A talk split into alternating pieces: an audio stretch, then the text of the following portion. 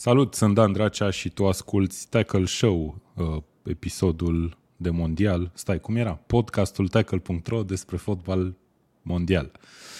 Avem uh, un careu de ași în față în seara asta pentru a discuta despre sferturile de finală care vor avea loc la Cupa Mondială 2022 uh, și pentru a discuta în primă instanță despre ce s-a întâmplat ca să ajungă aceste opt echipe în sferturile de finală. Alături de mine sunt Vlad Bogos, Dan Mihăescu și, da, și Dan Rotariu, era să zic, dar zic Mihai Rotariu. Varză e ok, total. abia am intrat în casă, de-aia am și întârziat puțin. Ne cerem scuze, dar vă mulțumim că sunteți alături de noi, bine ați venit și uh, vă așteptăm comentariile în timpul uh, emisiunii. Salutare, Vlad! Salut! Ce faci? Super bine. Bă, super, super, Da? super bine. Da. Na, e perfect Da, atunci. clar. Uite, deja am primit sexyfind.info, find your love in your city. In What you the city. hell? Deci niciodată nu s-a întâmplat așa de vreme. Asta înseamnă să fii popular cu adevărat. Ok, Auzi, excelent. eu cred, eu cred că e un bot din ăsta care face analiză pe imagini și a văzut ce față am și a zis că asta, despre asta e vorba, știi? Da, tot ce se poate, tot ce se poate. Uite, suntem nepregătiți, puteam să-i dăm ban până acum, dar uite că n-am reușit. Stai că îi dau eu acum, uite, remove. Excelent. Block user. Ok, hai, let's go. Block user. Bun, uh, salutare Dan Mihăescu, ce faci? Salut! Uite, abia aștept să discutăm despre optimi. Ok, salut Mi- Mihai Rotariu, tu ce faci? Salut, Dan Dracea. Ce să fac? Uite pe aici, discutăm despre optim. Nu? Băieți, vă Și întreb... avem ceva de discutat. Da, cea mai importantă întrebare vă pun la început. Uh, ce credeți că face Mihai Ianoș în momentul ăsta? Pe chat se Ornament. spune că e în dulap. Știu că se spune că e în dulap, dar not really, nu e în dulap. Cel puțin la mine nu e în dulap. Eu vreau să cred. Înregistrează, produce Așa. ceva. Vrei Eu vreau să, crezi? cred că Mihai Rotariu se uită la Tackle Show, chiar dacă nu este la Tackle Show. Mihai Ianu și scuze, deci nu, e, e clar, e clar, nu avem nicio șansă. O să încurc toate echipele, o să zic Olanda în loc de țările de jos. E, E ok dacă zici Olanda în locul țărilor de jos. Ai chipurile patru ani, poți să zici ce vrei tu după ce își schimbă o țară numele. E ok. ah, ok, super. Așa am citit. Ceva scris de mine. Ok, Da, uh, urma să te întreb unde citești, dar e ok. în regulă. Uh, hai să vedem. Avem mai mulți Dani decât Mihai. Băi, uite, foarte bun o video. Nu cred că am avut niciodată așa ceva. E incredibil. Vlad Bous e cam obosit, zice, zice Cristian. Eu nu știu când nu e obosit, sincer, Vlad Bogos, dar da, e, e de înțeles. Băi, și eu sunt. Ultima dată, ultima dată când m-am simțit odihnit, cred Erai că tânăr. era 2014, ceva de genul ăsta. Deci, da. Deci asta o să, da, asta o să se întâmple și cu mine mai, mai târziu. Da, salutare tuturor, vă mulțumim. Uite și celebrul Marius Constantin, fundaș de fier la Rapid și la FC Brașov, e alături de noi. Uh, Vă mulțumim tuturor pentru mesaje, vă așteptăm să comentăm împreună ce s-a întâmplat. Băieți, avem 8 meciuri de discutat și o să încep cu primul dintre ele, evident. Le luăm în ordine cronologică. Avem țările de jos, SUA 3 la 1, uh, într-un meci pe care probabil mulți dintre noi îl așteptau puțin mai echilibrat decât a fost. Cine vrea să ia cuvântul primul? Eu nu cred că erau uh, așteptările realiste de a fi mult mai echilibrat decât a fost, chiar dacă Statele Unite au o echipă frumoasă, au o echipă un pic peste așteptări, deși ei cam reușesc să iasă din grupe la campionatul mondial sau la Cupa Mondială. În schimb, echipa țărilor de jos sau a Olandei, dacă bă, vă doriți să-i zicem așa, Așa. a arătat bine. A, bă, a început cu Memphis de, Memphis de fight titular și uite că a și marcat uh, din prima. Nu mi s-a părut că a fost un meci care să fie la vreun moment dat în dubiu, în ca- la care rezultatul să fie la vreun moment dat în dubiu. Uh, și nu știu, numai mie mi se pare că meciul ăsta s-a jucat acum 3 săptămâni, efectiv, deși sunt 4 zile de atunci, nu mai mult. Mi se pare că a trecut o perioadă enormă de timp și acum, dacă mi-ai zice că urmează un sfert de finală între uh, Olanda și Argentina, aș zice, pe la ce mondial suntem prietenilor? La, nou, la 98, la 94, ce facem aici? Da, Da, are e- un aer de ăsta de old school. Are un așa. aer de vintage, știi? Exact, Da. exact, exact. Da. Uh, nu mi se pare că țările de jos au o echipă de semifinale, însă categoric au fost uh, peste echipa Statelor Unite, care cred eu că și-a îndeplinit obiectivul de ieșire din grupe, că nu au cum să-și dorească mai mult. Sigur, următorul mondial va fi la ei acasă, pentru că următorul mondial se joacă în Statele Unite, Canada și Mexic și probabil că atunci își vor dori mai multe, poate mai descoperă unul, doi jucători, poate ajunge Ricardo Pe- Pepi să fie atacantul ăla de care au ei nevoie în față. Da. Mhm. Altfel, cam aici suntem. Vă rog. Ok. Dan, rezultat așteptat sau se putea mai mult din partea Statelor Unite? Știu că după grupe am spus că am fost relativ impresionat de felul cum s-a prezentat Statele Unite. Mă așteptam să fie mai slabi uh, de la început. Uh, Dar dacă stăm să ne gândim, cred că singurul meci în care au impresionat a fost cel cu Anglia. Uh, În Adică care au reușit să meciul în care Anglia n-a impresionat, practic. Exact. Uh, Din punctul ăsta de vedere, nu știu, uh, nu știu în ce măsură este un compliment să spun că Statele Unite uh, și-a depășit condiția la acest turneu uh, prin faptul că a trecut de grupe. Uh, Ei mai ales uh, anunțând de curând că vor să au un plan să câștige Cupa Mondială în 2026. Au zis asta? Uh, Am auzit ceva comentarii în timpul meciului. Da, nu știu ce să zic, băieți. mai Au un aveți de proiect. lucru, cred că. Au un proiect prin care ei vor să câștige Cupa Mondială și ei aparent consideră că momentan sunt pe drumul cel bun. Păi, da. Eu zic că, cum a zis și Vlad, și-au îndeplinit obiectivul la campionatul ăsta mondial. Dar uite că țările de jos au fost puțin un pas prea departe, Mihai, pentru... Hai să vorbim de, de țările de jos. Ce ți se pare? Ți se pare că ai văzut o îmbunătățire, totuși că cred că putem să vorbim despre o îmbunătățire, nu? În jocul țărilor de jos față de ce am văzut în grupe. Uh, Nu neapărat. Uh, Nu Nu? neapărat și, sincer, cred că deja ne aflăm în, într-o perioadă a campionatului mondial în care va conta foarte mult, din ce în ce mai mult, practic, experiența. Și, În mod uh, clar, da. Ok, o să vorbim despre chestia asta ceva mai târziu. La meciul Spaniei mi se pare că s-a văzut cel mai bine. Pentru că uh, dacă te uiți la uh, felul cum au ratat penaltiurile sau la cine, cu cine a început la mijlocul terenului, media de vârstă, îți dai seama că până la urmă asta contează foarte mult. Ești pe scena uh, unui campionat mondial, care se întâmplă odată la patru ani, și contează foarte mult. Poți, poți ridica sau îți poți distruge imaginea de fotbalist. Multora le tremură picioarele. De aceea cred că și faptul că SUA a avut o medie de vârstă destul de uh, joasă față de Olanda, de exemplu, a contat în meciul ăsta. S-a văzut că nu au mai avut aceeași prospețime, nu au mai avut aceleași idei de joc. Olanda și-a făcut uh, efectiv jocul, a marcat când, uh, când a contat până la urmă, a deschis destul de devreme scorul și cred că până la urmă 80% din meci era rezolvat chiar de la, din acel minut 10. Nu mi-aduc aminte foarte multe ocazii de gol ale americanilor și în schimb îmi aduc aminte de golul marcat de ei, care este un freak show adevărat. Golul marcat de Eu, Hagi. eu încă n-am înțeles cum a intrat mingea aia în poartă, sincer. Habar n-am, nu, Da. nu înțeleg cum a Mi atins. s-a nu m-am întâmplat și uitat să- mie când eram, când eram copil să dau din greșeală un astfel de gol, dar e clar că omul a vrut să preia sau să facă ceva oricum cu mingea. E- Evident nu a vrut să șuteze la poartă, nici nu avea cum fizic din poziția respectivă decât A să se atins-o cum împiedice trebuie. mingea de el, cum s-a întâmplat. Da. Ok, a fost un moment golul ăla în care aveai senzația ca privitor că poate Statele Unite chiar are o șansă să revină în meci și să egaleze, dar uh, nu a durat mult, doar 5 minute, după care Olanda a marcat golul decisiv, să zicem așa, 3 la 1 pentru țările de jos.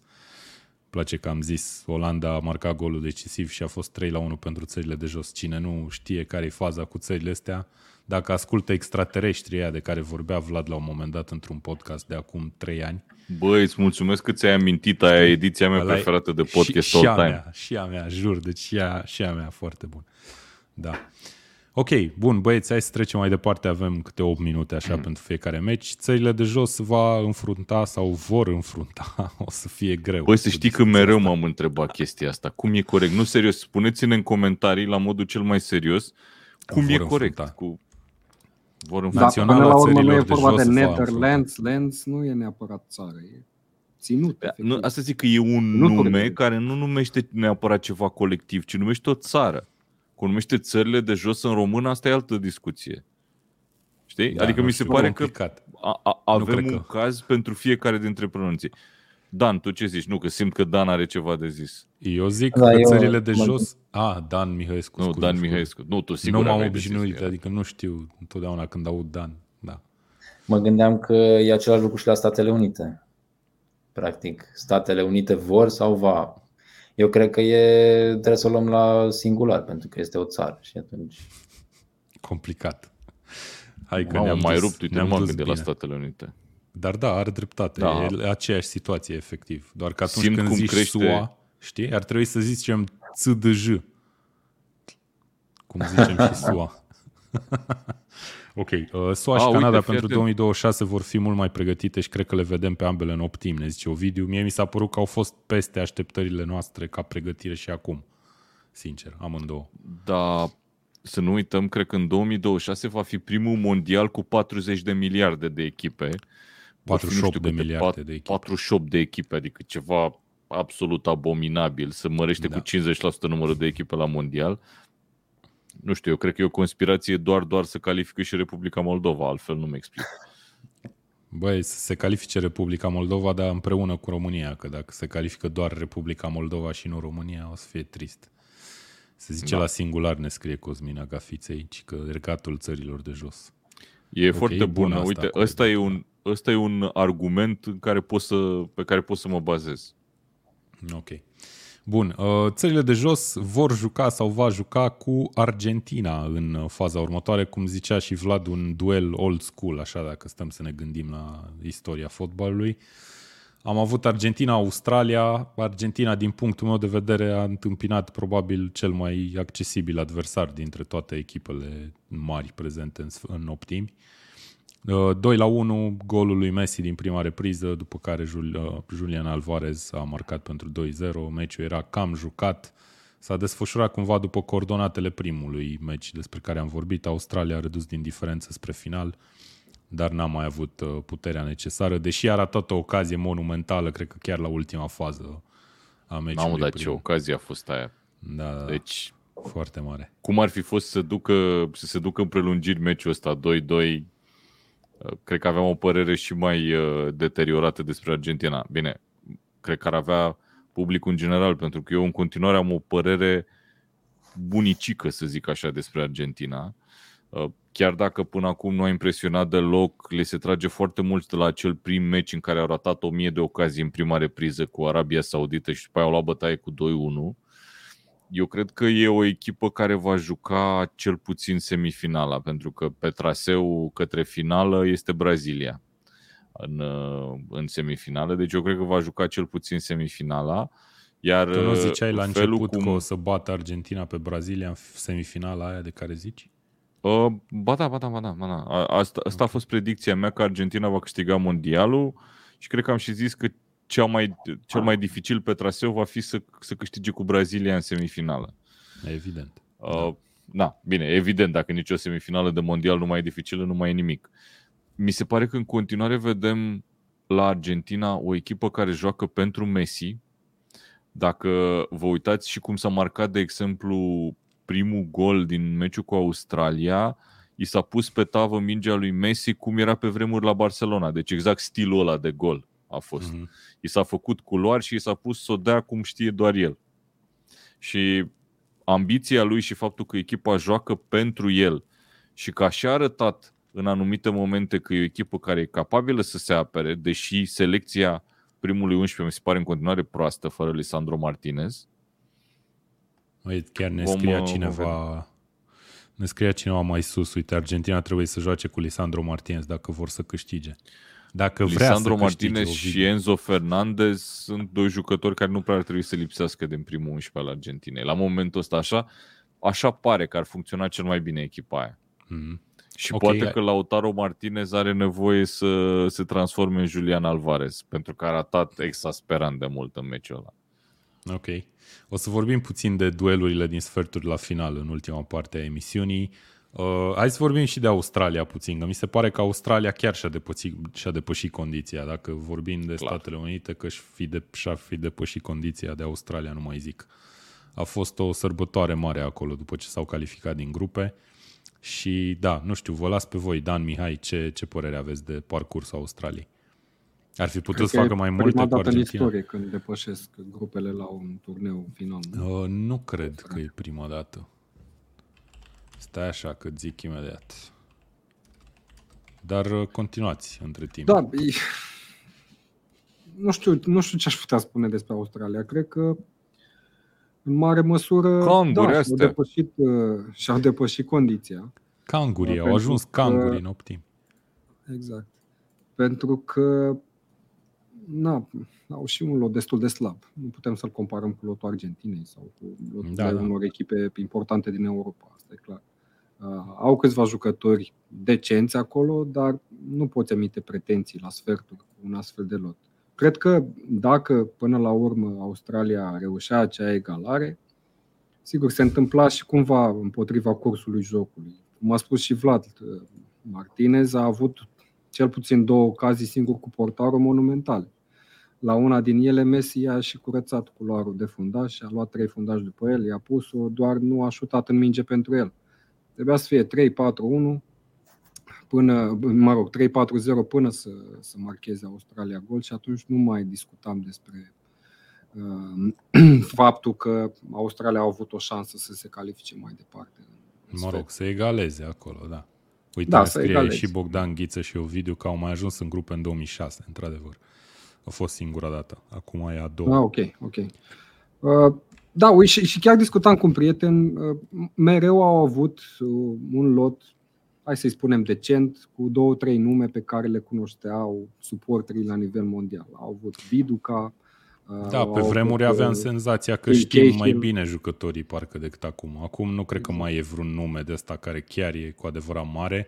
Tânărul care a ratat ultima șansă a meciului cu All, se, nu știu dacă a fost cumpărat deja sau de 18 Newcastle ani, sau nu? urmează. De Newcastle, da, da, da. da. A fost, Așa ok. se zvonea uh, că ar veni de la, la Newcastle în iarnă. Și Cred având în că vedere da, cred încă că nu l-au s-a luat deschis deja perioada asta de din iarnă. transferuri, Cred că de asta nu, nu a fost anunțat. Da, Mm, cred că nu știu chiar ce a să fost spun despre el anunțat. pentru că a jucat destul de puțin. oricum. Mhm. Ok. Bun. Dan, uh, Argentina, putem să vorbim de aceeași, același parcurs ca la țările de jos, unde au început dezastros și cumva și-au intrat în formă pe parcurs? Nu știu ce să zic. Mie mi s-a părut Argentina că a jucat destul de slab în meciul ăsta și, în general, uh, nu, nu a arătat ca o echipă care să aibă șanse la trofeu. Uh, Dacă, nu știu dacă ați observat, că când s-a marcat primul gol, mi s-a părut chiar amuzantă situația. Era fundașul stânga de la Australia, Behic, Da. care începuse să faulteze la greu și l-a lovit pe Messi, la un moment dat chiar la autul dinainte Da. și l-a enervat acolo. A fost chiar o mică Un busculată mic între clinch, ei. da. După care Behic l-a mai faultat pe încă un argentinian, cred că pe Lautaro sau nu mai știu pe cine. Și cred că pe Messi l-a enervat foarte tare faza aia și l-a activat cumva și a dat gol în faza imediat următoare. Da, da, da, cam așa a Dar mi s-a fost. părut, mi s-a părut că în afară de. Deci dacă nu ar fi existat momentul ăla, cred că putea Argentina să evolueze în continuare așa apatic. Cred că rămânea 0-0 încă. Deci până la pauză sigur rămânea 0 Da, da, da. A fost, cred că, un moment de descătușare, dar na, până la urmă puțin norocos cum a ajuns mingea la Messi, mi s-a părut mie cel puțin. A fost și șutul, cred eu, că un portar de Premier League ar fi putut să apere șutul ăla lui Messi. A văzut mingea târziu, portarul cei drept, dar parcă a trecut așa printre 5 pe perechi de picioare și până la urmă a intrat în colț. Exact, exact. Ok, bun. Um, Argentina, țările de jos, așadar în uh, sferturile de finală vorbim despre duelul dintre cele două efectiv uh, la final. Hai să vedem cine mai zic cu oamenii. Despre Argentina se poate spune că joacă bine doar cu echipele mari, ne scrie Iulian. Ok. Uite, cu țările de jos, nu știu dacă o considerăm echipă mare, dar ar fi un moment bun. Eu cred că poți să o consideri echipă mare. Dar, nu știu, personal, mie mi-au lăsat impresia amândouă că se poate mai mult și că uh-huh. nu sunt la nivelul la care poate ne așteptam să fie înaintea turneului. Nu să mi s-a nu uităm că au făcut că... un meci foarte bun, niciuna dintre Să nu uităm totuși că o echipă care a impresionat masiv în prima etapă a campionatului mondial a ieșit destul de rușinos acum, în optime. Așa că contează mai puțin impresia artistică, pentru că și se joacă uh, de la o zi la alta. Practic, e prima dată când avem pauză după 17 zile de când a început mondial. Da. Da. E destul de greu să ții un astfel de ritm, să nu uităm că jucătorii vin din campionate, uite, mulți s-au accidentat, din păcate. Sunt condiții ușor diferite față de un campionat mondial care se desfășura vara, la vreo lună după ce se, se terminau campionatele uh, în Europa. Da. Da, da, e cu totul diferit, în mod clar. Și faptul că joacă atât de, atât de multe meciuri în proximitate e, da, Danemarca, altă dezamăgire, ne zice o video, într-adevăr, foarte, foarte mare dezamăgire a Danemarcii, care a terminat ultima în grupa Franței, despre care hai să vorbim acum, mamă, ce tranziție bună am făcut. Franța-Polonia, 3 la 1, Olivier Giroud a devenit principalul marcator, cel mai bun marcator din istoria Franței, singur de data asta, nu la egalitate cu Thierry Henry, 52 de goluri la Naționala Franței și am văzut un meci destul de cum să zic, Vlad, one-sided e cuvântul, nu? Mie mi se pare că Franța n-a apăsat pe accelerație absolut deloc la un scor care nu era încă detașat uh, și la 1-0 și la 2-0 plimbau mingea foarte, foarte lejer și efectiv mi se pare că nu uh, depuneau efort pentru a obține niște poziții mai bune în teren pentru a obține un avantaj pentru că nu aveau nevoie. Efectiv, nu s-au simțit deloc amenințați de polonezi. Polonezii care, trebuie să spunem, mi se par că sunt o echipă doar cu puțin mai bună decât țara Galilor. Ăsta este, ăsta este nivelul Cream lor. urmează să Putea zici să că fie... România sau ceva de genul nu, ăsta. Nu, nu, nu, că da, n-am de ce să mă iau de, de oameni cu probleme, nu. Um, mi se pare că Franța putea să dea 18-0 în meciul ăsta. Dacă accelera într-adevăr și ar fi vrut. Uitați-vă cu câtă ușurință marchează Mbappé și cum dă exact unde vrea, exact cât de tare vrea, are tot timpul din lume, echipa cumva e construită să-l pună foarte mult pe el în valoare, iar valoarea lui este de top 3 jucători din lume la momentul ăsta. Uite, e un jucător ne scrie care în comentariu că e, că e probabil cel mai bun jucător de pe planetă acum. E, e acolo. Poate, să, în discuție, poate da. că e și cel mai bun, nu știu. Dar în top 3 e cu siguranță. Cu siguranță. Ok. Da. Polonia? Nu a emis nicio pretenție Polonia. M-am bucurat pentru, cred că singurul gol al lui Lewandowski la no, Cupa no, Mondială. A mai dat, a mai, mai dat. dat. Că a dat în al doilea meci al grupelor, parcă. A, deci a dublat numărul de goluri, practic. Asta da, da, na, hai să fim serioși. A fost un penalti în ultimul minut, l-a ratat în primă instanță, dar noroc că s-a, s-a reexecutat după ce portarul plecase de pe linia porții. Vreau să pun da, un comentariu un pe care să-l discutăm în, înainte Așa. să dăm cuvântul colegilor. Zi. Este acest comentariu cu care nu sunt de acord. Mbappé, golgheterul mondialului, singurul jucător în care stă Franța. Nu sunt de acord. Pentru că nivelul la care e Mbappé este într-adevăr cu mult în fața celorlalți, dar și ceilalți sunt extraordinar de buni, doar că nu sunt nici pe departe atât de buni ca el.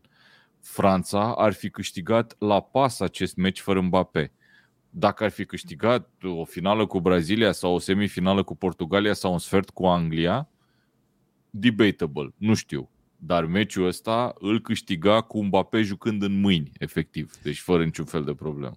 Ar fi tare să-l Atât. vedem pe Mbappé jucând în mâini. Îți dai seama, e mai ușor, mai ușor să dai foarfecă dacă joci cu, în mâini. Think about it.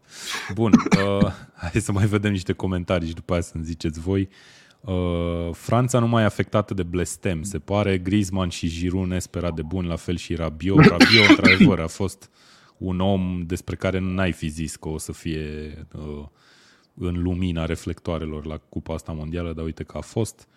Uh, și ne mai scria aici, Dumnezeule că nu mai știu. Uh, Flandorfer uh, Cristian ne scrie Franța e prima echipă din istorie care profită de accentarea unui jucător și se referă la Benzema. că Giroud e super atacant, foarte subevaluat, ca de altfel în toată cariera.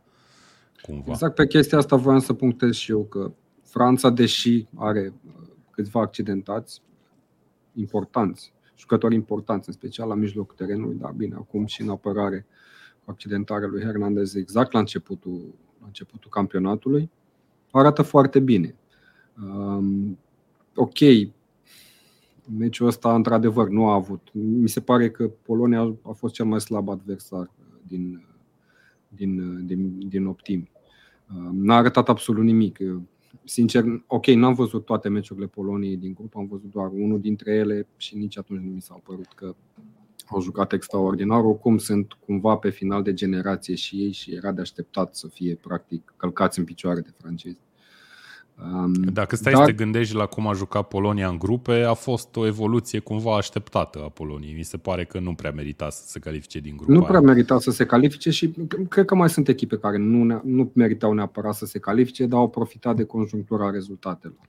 Da. Și de faptul că, așa cum am spus, se joacă de la o zi la alta în continuu până, uite, acum în, în optim. Au fost 17 um, zile de meciuri consecutive, da. am numărat, că mi se pare că au trecut 3 luni.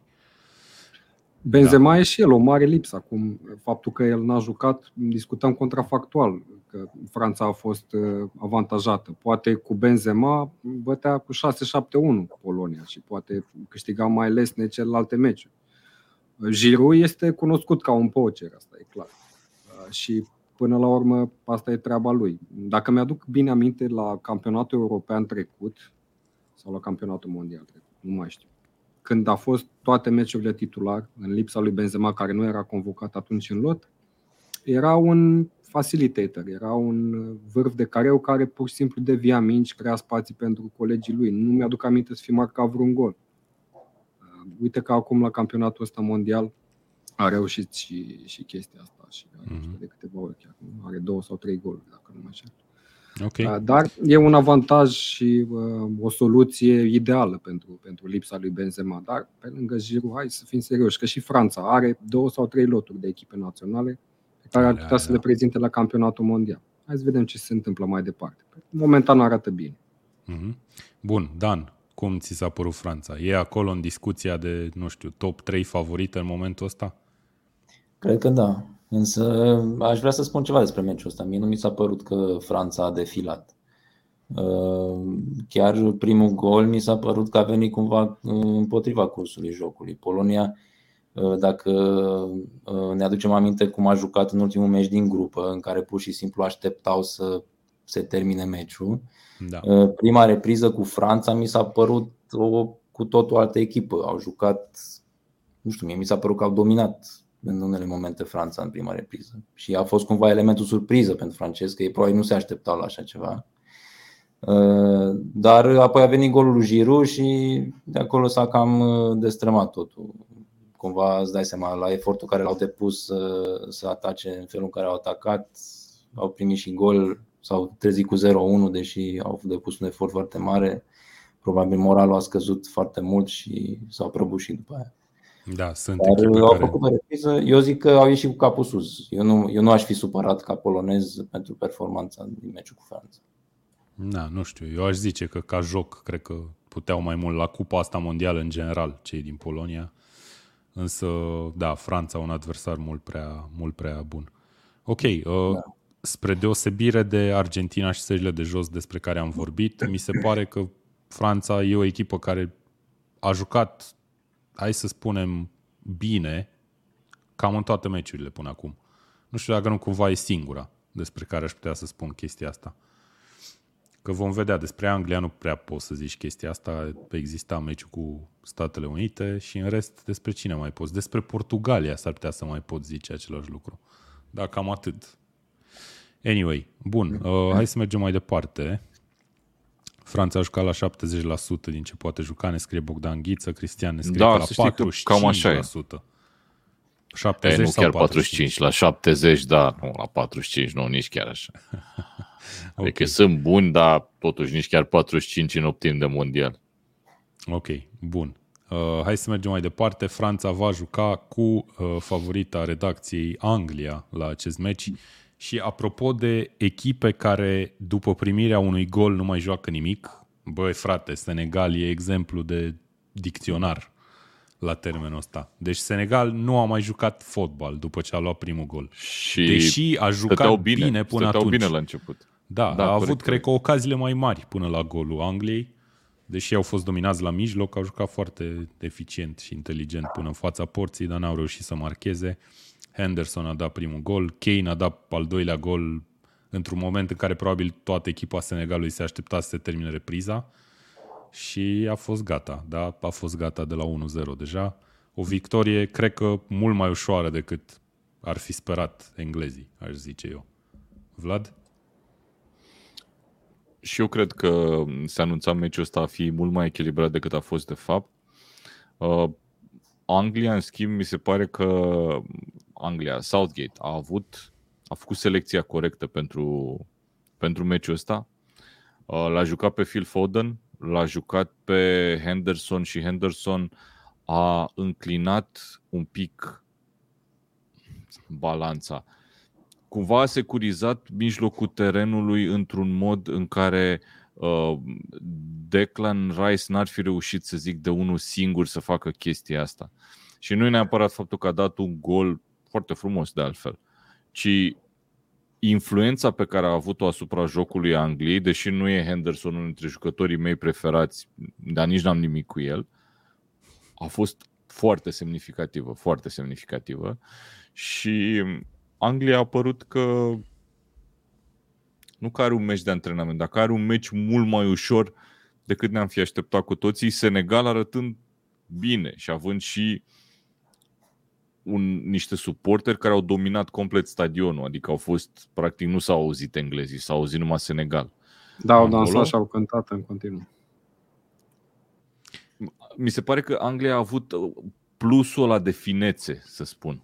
Uh, Mhm. Plusul ăla de, de clasă pe care ar trebui să-l aibă o echipă cu pretențiile ei, care a jucat uh, semifinală de mondial uh, acum patru ani și finală de euro anul trecut. Cam a, așa ar trebui să fie. Însă cred că e capăt de drum pentru ei. Okay. Dar discutăm la sfârșit. Discutăm la sfârșit. Mihai, Mihai spune Da. puțin cum ți s-a părut selecția. Am văzut Foden, cum a zis Vlad, r- rămas păstrat în primul 11. L-am văzut pe Saka ales practic în fața lui Rashford și Sterling care a lipsit practic am aflat ușor ulterior sau după începutul meciului că a avut o problemă mare personală, că i-a fost spartă casa. E în momentul ăsta în Anglia, nu se știe dacă va mai reveni, dar într-adevăr un moment total nefericit pentru el. Da, probabil că o să rămânem cu întrebarea dacă rămânea Sterling în lot, juca Foden titular sau nu. E clar că Foden e cu totul altceva, e un jucător mult mai în formă decât Sterling și în principal la finalizare. Se pare că vede și mai bine jocul, are mai mult curaj să pătrundă și sincer mi se pare un jucător mai sigur pe el pe pătrundere. Sterling cumva cară mingea, pe când Foden mi se pare că reușește să, să-i înnoade pe adversar practic. Um, m-a impresionat la Anglia. În primul rând, cred că s-au temut de meciul ăsta, clar s-au temut. Nu neapărat de adversar, cât de ridicol, pentru că să fii uh, din nou eliminat într-o fază um, eliminatoare împotriva unei echipe mai slabe, în teorie, în condițiile în care antrenorul este criticat după fiecare meci, chiar dacă au bătut cu 7-0 sau cât au- 7-1 cât au bătut în primul meci, Uh, na, era cumva sensibilă situația. Și la ei mi se pare că unii jucători sunt cumva uh, pe final de carieră acolo. Ar trebui să fie un schimb de, de generații și, și, și în naționala Angliei. Dar mă rog, lă- lăsăm asta deoparte. Anglia nu m-a impresionat ca joc, dar uite că sunt foarte eficienți și, așa cum spuneam, am fost impresionat de primul gol, cum s-a marcat primul gol, acel triunghi de pase. Kane, dacă nu mă înșel, parcă a, a dat pasa către Bellingham, Bellingham a întors-o către Henderson și așa s-a marcat și s-a văzut descătușarea lor la primul gol. După, după ce au marcat, mi se pare că au pus stăpânire pe joc în totalitate. Henderson foarte dinamic, cum a, cum a spus și Vlad, a apărut în spațiile dintre linii de foarte multe ori, a apărut în careu de multe ori și în banda dreaptă. A jucat practic cam ce joacă la Liverpool, pentru că asta se întâmplă în ultimii 2-3 ani. Cumva Klopp l-a convertit acolo pe postul de număr 8. El juca înainte cumva număr 6 mai degrabă. Mm, cu Franța vom vedea ce se întâmplă. Eu nu sunt de acord cu Vlad că sunt 100% eliminați. Am văzut surprize nu, mai mari. N-am zis 100%. Cred eu însă de că sigur. Franța îi bate pe Anglia. Da, am eu cred că bun. ar fi ar, Au un lot mai bun, dar considerată... nu depinde de, depinde de mai multe chestii. Eu cred că poate fi considerată o surpriză măricică dacă uh, Anglia scoate Franța. Pentru că Franța okay. a arătat foarte bine. Măricuță. Clar. Măricuță, nu măricică. Așa. Bun, uh, Dan, cum vezi Anglia după meciul ăsta comparativ cu, nu știu, celelalte țări despre care am vorbit deja calificate? Mult mai bine decât o vedeam înainte de meciul ăsta. Ok. Deci chiar mi s-a părut un progres foarte, foarte mare. Și, într-adevăr, cum ai spus tu, Senegalul a renunțat după primul gol. Uh, nu a mai uh, încercat, n-a mai avut nicio fază periculoasă. Anglia a defilat chiar a defilat după golul uh, lui Henderson. Uh, nu știu ce să zic. Au jucători foarte buni, se vede că pot schimba în atac. Sterling nu sunt de acord că ar fi putut să-i schimbe pe niciunul din cei care au intrat în teren, însă Rashford ar fi fost o soluție foarte bună. Și a intrat și el, nu mai știu, de vreme după golul 3, cred că a prins. Eu, eu credeam că o să joace Rashford, nu știu dacă ți-aduce aminte, vorbisem că cine o să joace și am zis că după ce, a zis tu că după ce Rashford a dat două goluri în ultimul meci, e cam imposibil să nu joace, se pare că totuși da. l-a lăsat pe bancă, dar își permite și Saka a intrat, a dat, un, a dat un gol superb, foarte fin acolo, de execuția din, din fața portarului brazilian, să zic așa. Mm-hmm. Mi-a adus, adică e cumva și meciul cu Brazilia uh, s-a asemănat. Ok, uh, bun, deci suntem impresionați până la urmă de da, Anglia. deci e, cred că pentru prima dată când cred că Anglia e printre favori. Ok. Bun, vorbim despre duelul de foc cu Franța la final. Uh, hai să trecem mai departe pe cealaltă jumătate. De fapt, nu că n-am vorbit doar de o jumătate de tablou, greșeala mea. Uh, am avut un meci foarte interesant, probabil uh, vorbeam, Dan, la ultima ediție că conform cotelor de la pariuri era cel mai strâns meci din optimile la fin- de finală și uite că a fost unul dintre cele mai strânse. Japonia-Croația 1 la 1, croații se califică după un, uh, o serie de penaltiuri total dezamăgitoare ale japonezilor. Uh, Uh, Japonia a marcat primul gol în prima repriză, Perisic a egalat cu o lovitură de cap excelentă de la mare distanță. Nu știu dacă am, mai mi-aduc aminte vreun gol recent marcat de la o distanță mai mare cu capul. Frumos, frumos golul lui Perisic. Frumos. Deși la prima vedere părea o lovitură de cap oarecare, cu unghiul ăla din lateral, din spatele porții, chiar un gol foarte frumos. Da, arcuit așa mingea fain de tot. Bun, mm. merita cineva, Vlad, din, uh, dintre cele două echipe să câștige meciul ăsta în timpul regulamentar sau după extra time măcar? Greu foarte de zis. greu de zis. Uh, mi se pare că au fost două echipe cu stiluri foarte, foarte diferite și dacă la croați care au jucat finala în 2018 ne așteptam, uh, în ciuda lotului în, în schimbare, să spun. Au mijlocul ăla, nucleul ăla de mijloc foarte, foarte bun cu uh, Brozovic, cu uh, Modric și cu Kovacic. Croația are un stil foarte, foarte direct. Pe când Japonia, mi s-a părut că a arătat un fotbal foarte combinativ, un, un, un fotbal pe care o să-l vedem în, la edițiile uh, următoare de turnee internaționale practicat de echipe care nu au niște individualități extraordinare. Niște echipe care să fie foarte disciplinate tactic, cum e Japonia. Mm-hmm. Genul ăsta de fotbal vor, vor juca. Mi se pare că a fost un, un clash of styles, să zic, foarte puternic.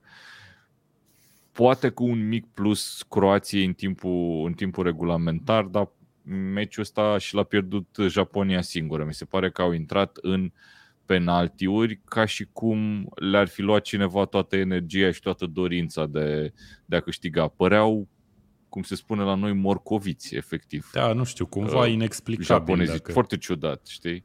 Mm-hmm. Da, foarte ciudat. Da. Da. A fost la loviturile de, de partajare. Livakovic a apărat, nici mai știu, a apărat câte? Trei? Sau două? Trei. Două. Trei, Trei, trei.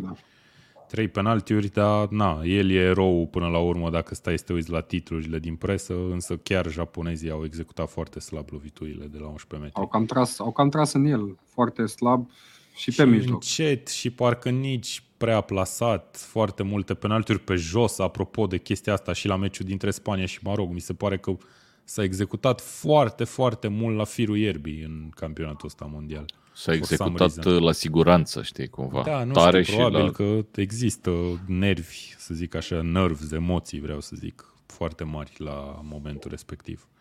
Dan, ți s-a părut că Japonia putea să se califice mai departe? Uite că asta ne-a scris o video, hai să vorbim despre asta, că Japonia merita o victorie în primele, 100, în primele 120 de minute din cele 125 care s-au jucat. Ce zici? Da, nu știu, trebuie să recunosc că nu am văzut uh, cea mai mare parte din meci. Ah, ok. Uh, Nu a fost, uh, nu a fost așa atractiv. M-am uitat pe, pe părți și nu se juca foarte intens. Uh, Am, am uitat către final și nu, nu pot să zic, uh, nu pot să-mi dau seama din ce am văzut dacă ar fi meritat Japonia sau Croația.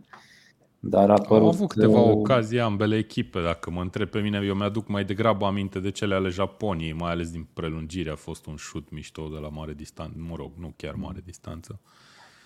Dar, uh, da, uite, drumul Japoniei se încheie aici după victorii impresionante cu Spania și Germania. Cam asta a fost. Mihai, vrei să adaugi ceva sau mergem mai departe? Da, și mie mi s-a părut un meci destul de anost. L-am văzut și eu cap coadă. Eu, sincer, mă așteptam ca Japonia să meargă mai departe. De fapt, să fiu și mai sincer, am crezut că până la urmă Croația o să fie dezamăgirea turneului.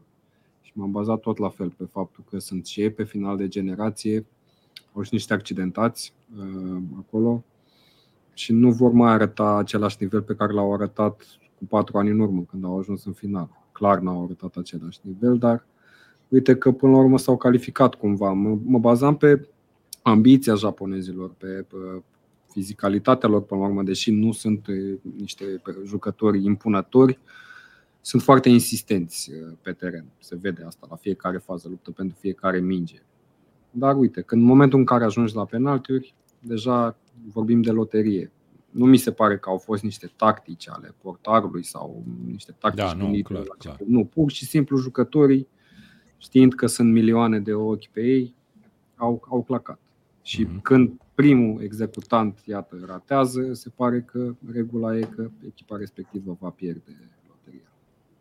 Uite, e foarte bun comentariul lui Cosmin care zice a fost un meci destul de plictisitor, așa ve- vor fi multe în 2026 când vor fi 48 de echipe, dar n-aș putea să o sumarizez mai bine de atât.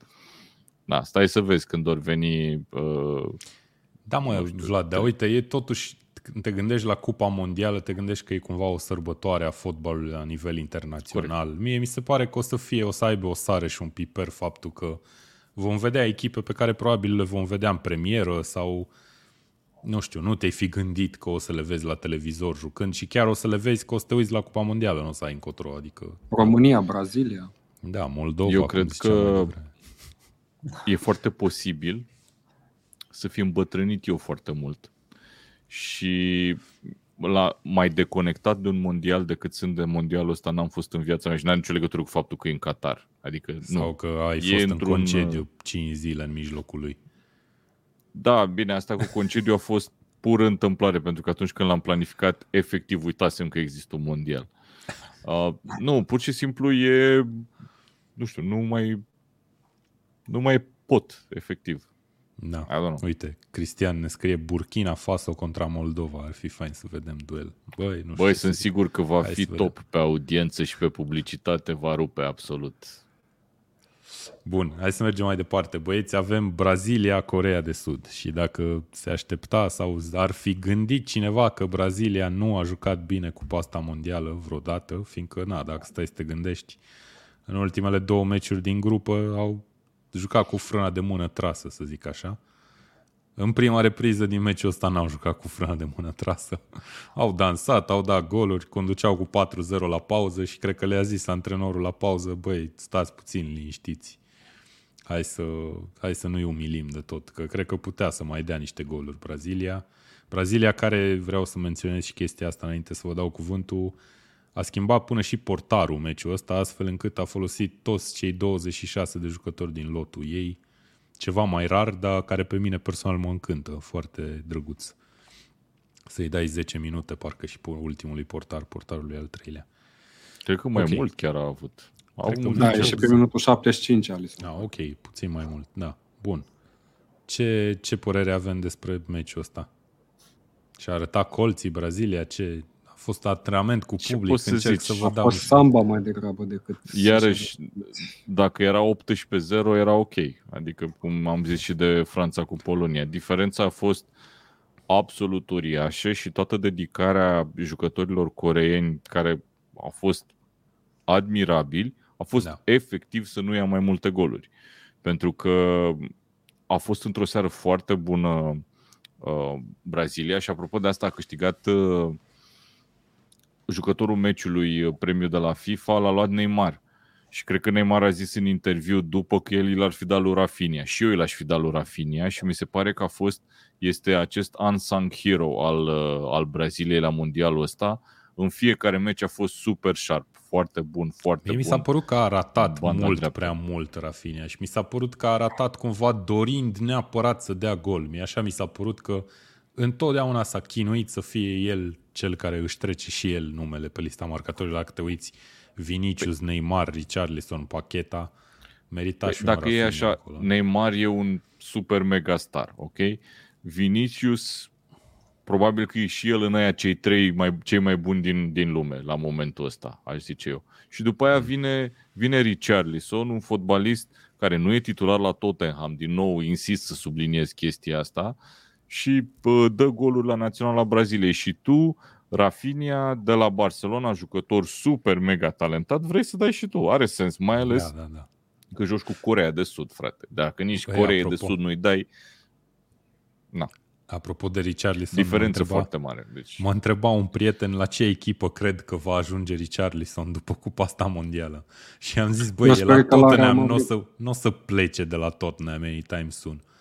Aveți vreo idee de genul ăsta? Că mie mi s-a părut Nu cred. ciudată întrebarea. Adică nu-mi imaginez că o să vină cineva să-l ia pe Richarlison. Eu sper să le ia Real Barcelona. Madrid.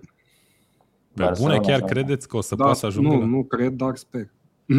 Speri, ok. Am a, înțeles. tu sper să-l ia în locul lui Benzema să nu vă mai dea sau ce? Mm, Benzema acum se, se cam retrage și el acum câți ani are, 34, 35. E ok, mă, uită-te la Ronaldo. Până n-ajungi pe bancă, degeaba. Bun, uh, Dan, Mihai, spuneți-mi dacă aveți vreo completare la meciul ăsta. Eventual niște laude pentru Corea Cred de că Sud, cel mai a bun ajuns meci, aici. uh, cel mai spectaculos meci din punctul meu de vedere de la campionatul mondial. Chiar dacă au fost doar patru goluri din partea Braziliei, a fost o samba totală pe teren. În prima repriză era, era șocant, cred că pentru toți cei care ne uitam la, la acel meci. Era șocant ce se întâmplă. Adică Corea de Sud nu e o echipă pă, oarecare totuși. Uh, A încercat până la urmă, cum ai spus tu, Dane, să nu iasă din ghete. Până la, în cele din Am urmă spus să eu nu ia să nu foarte iasă din multe. Da, Vlad, să nu cred că a rămână spus să nu ia desculți prea oamenii. multă. Am Uh, înțeles. Iar referitor la Rafine, mi-am adus aminte, uh, nu știu dacă a încercat foarte mult să înscrie, adică nu știu dacă s-a chinuit el foarte mult să înscrie, pentru că la un moment dat a scăpat singur spre poartă și a întors mingea către Neymar. sau Mamă, eu am Richarlison. văzut, mie mi s-a părut că am văzut cel puțin trei faze la care putea să facă altceva în loc să încerce să marcheze. Dar da, oricum, a fost spectaculos și golul Și- ăla lui Richarlison când ne scria cineva pe combinație Um, foarte bună. Norocul lor e că, uite, nu mai este Germania în traseul lor către finală și nu văd cine ar putea să-i oprească. În momentul ăsta, mi se pare, în momentul ăsta, scuze, mi se pare că au cel mai bun joc, cel mai solid joc, cel mai bun lot. Mhm. Potențialul cel mai mult mare, aturi ca cred să că așa câștige aș rezuma eu. campionatul mondial. Bun, Dan, uh, crezi că poate să joace așa Brazilia și cu un adversar mult mai bun decât Corea de Sud? Asta vreau să zic. Uh, Mi se pare că au jucat super. Bine, nu știu dacă tot meciul a fost cel mai spectaculos meci, dar uh, prima repriză a fost cu siguranță cea mai spectaculoasă repriză de la Mondial.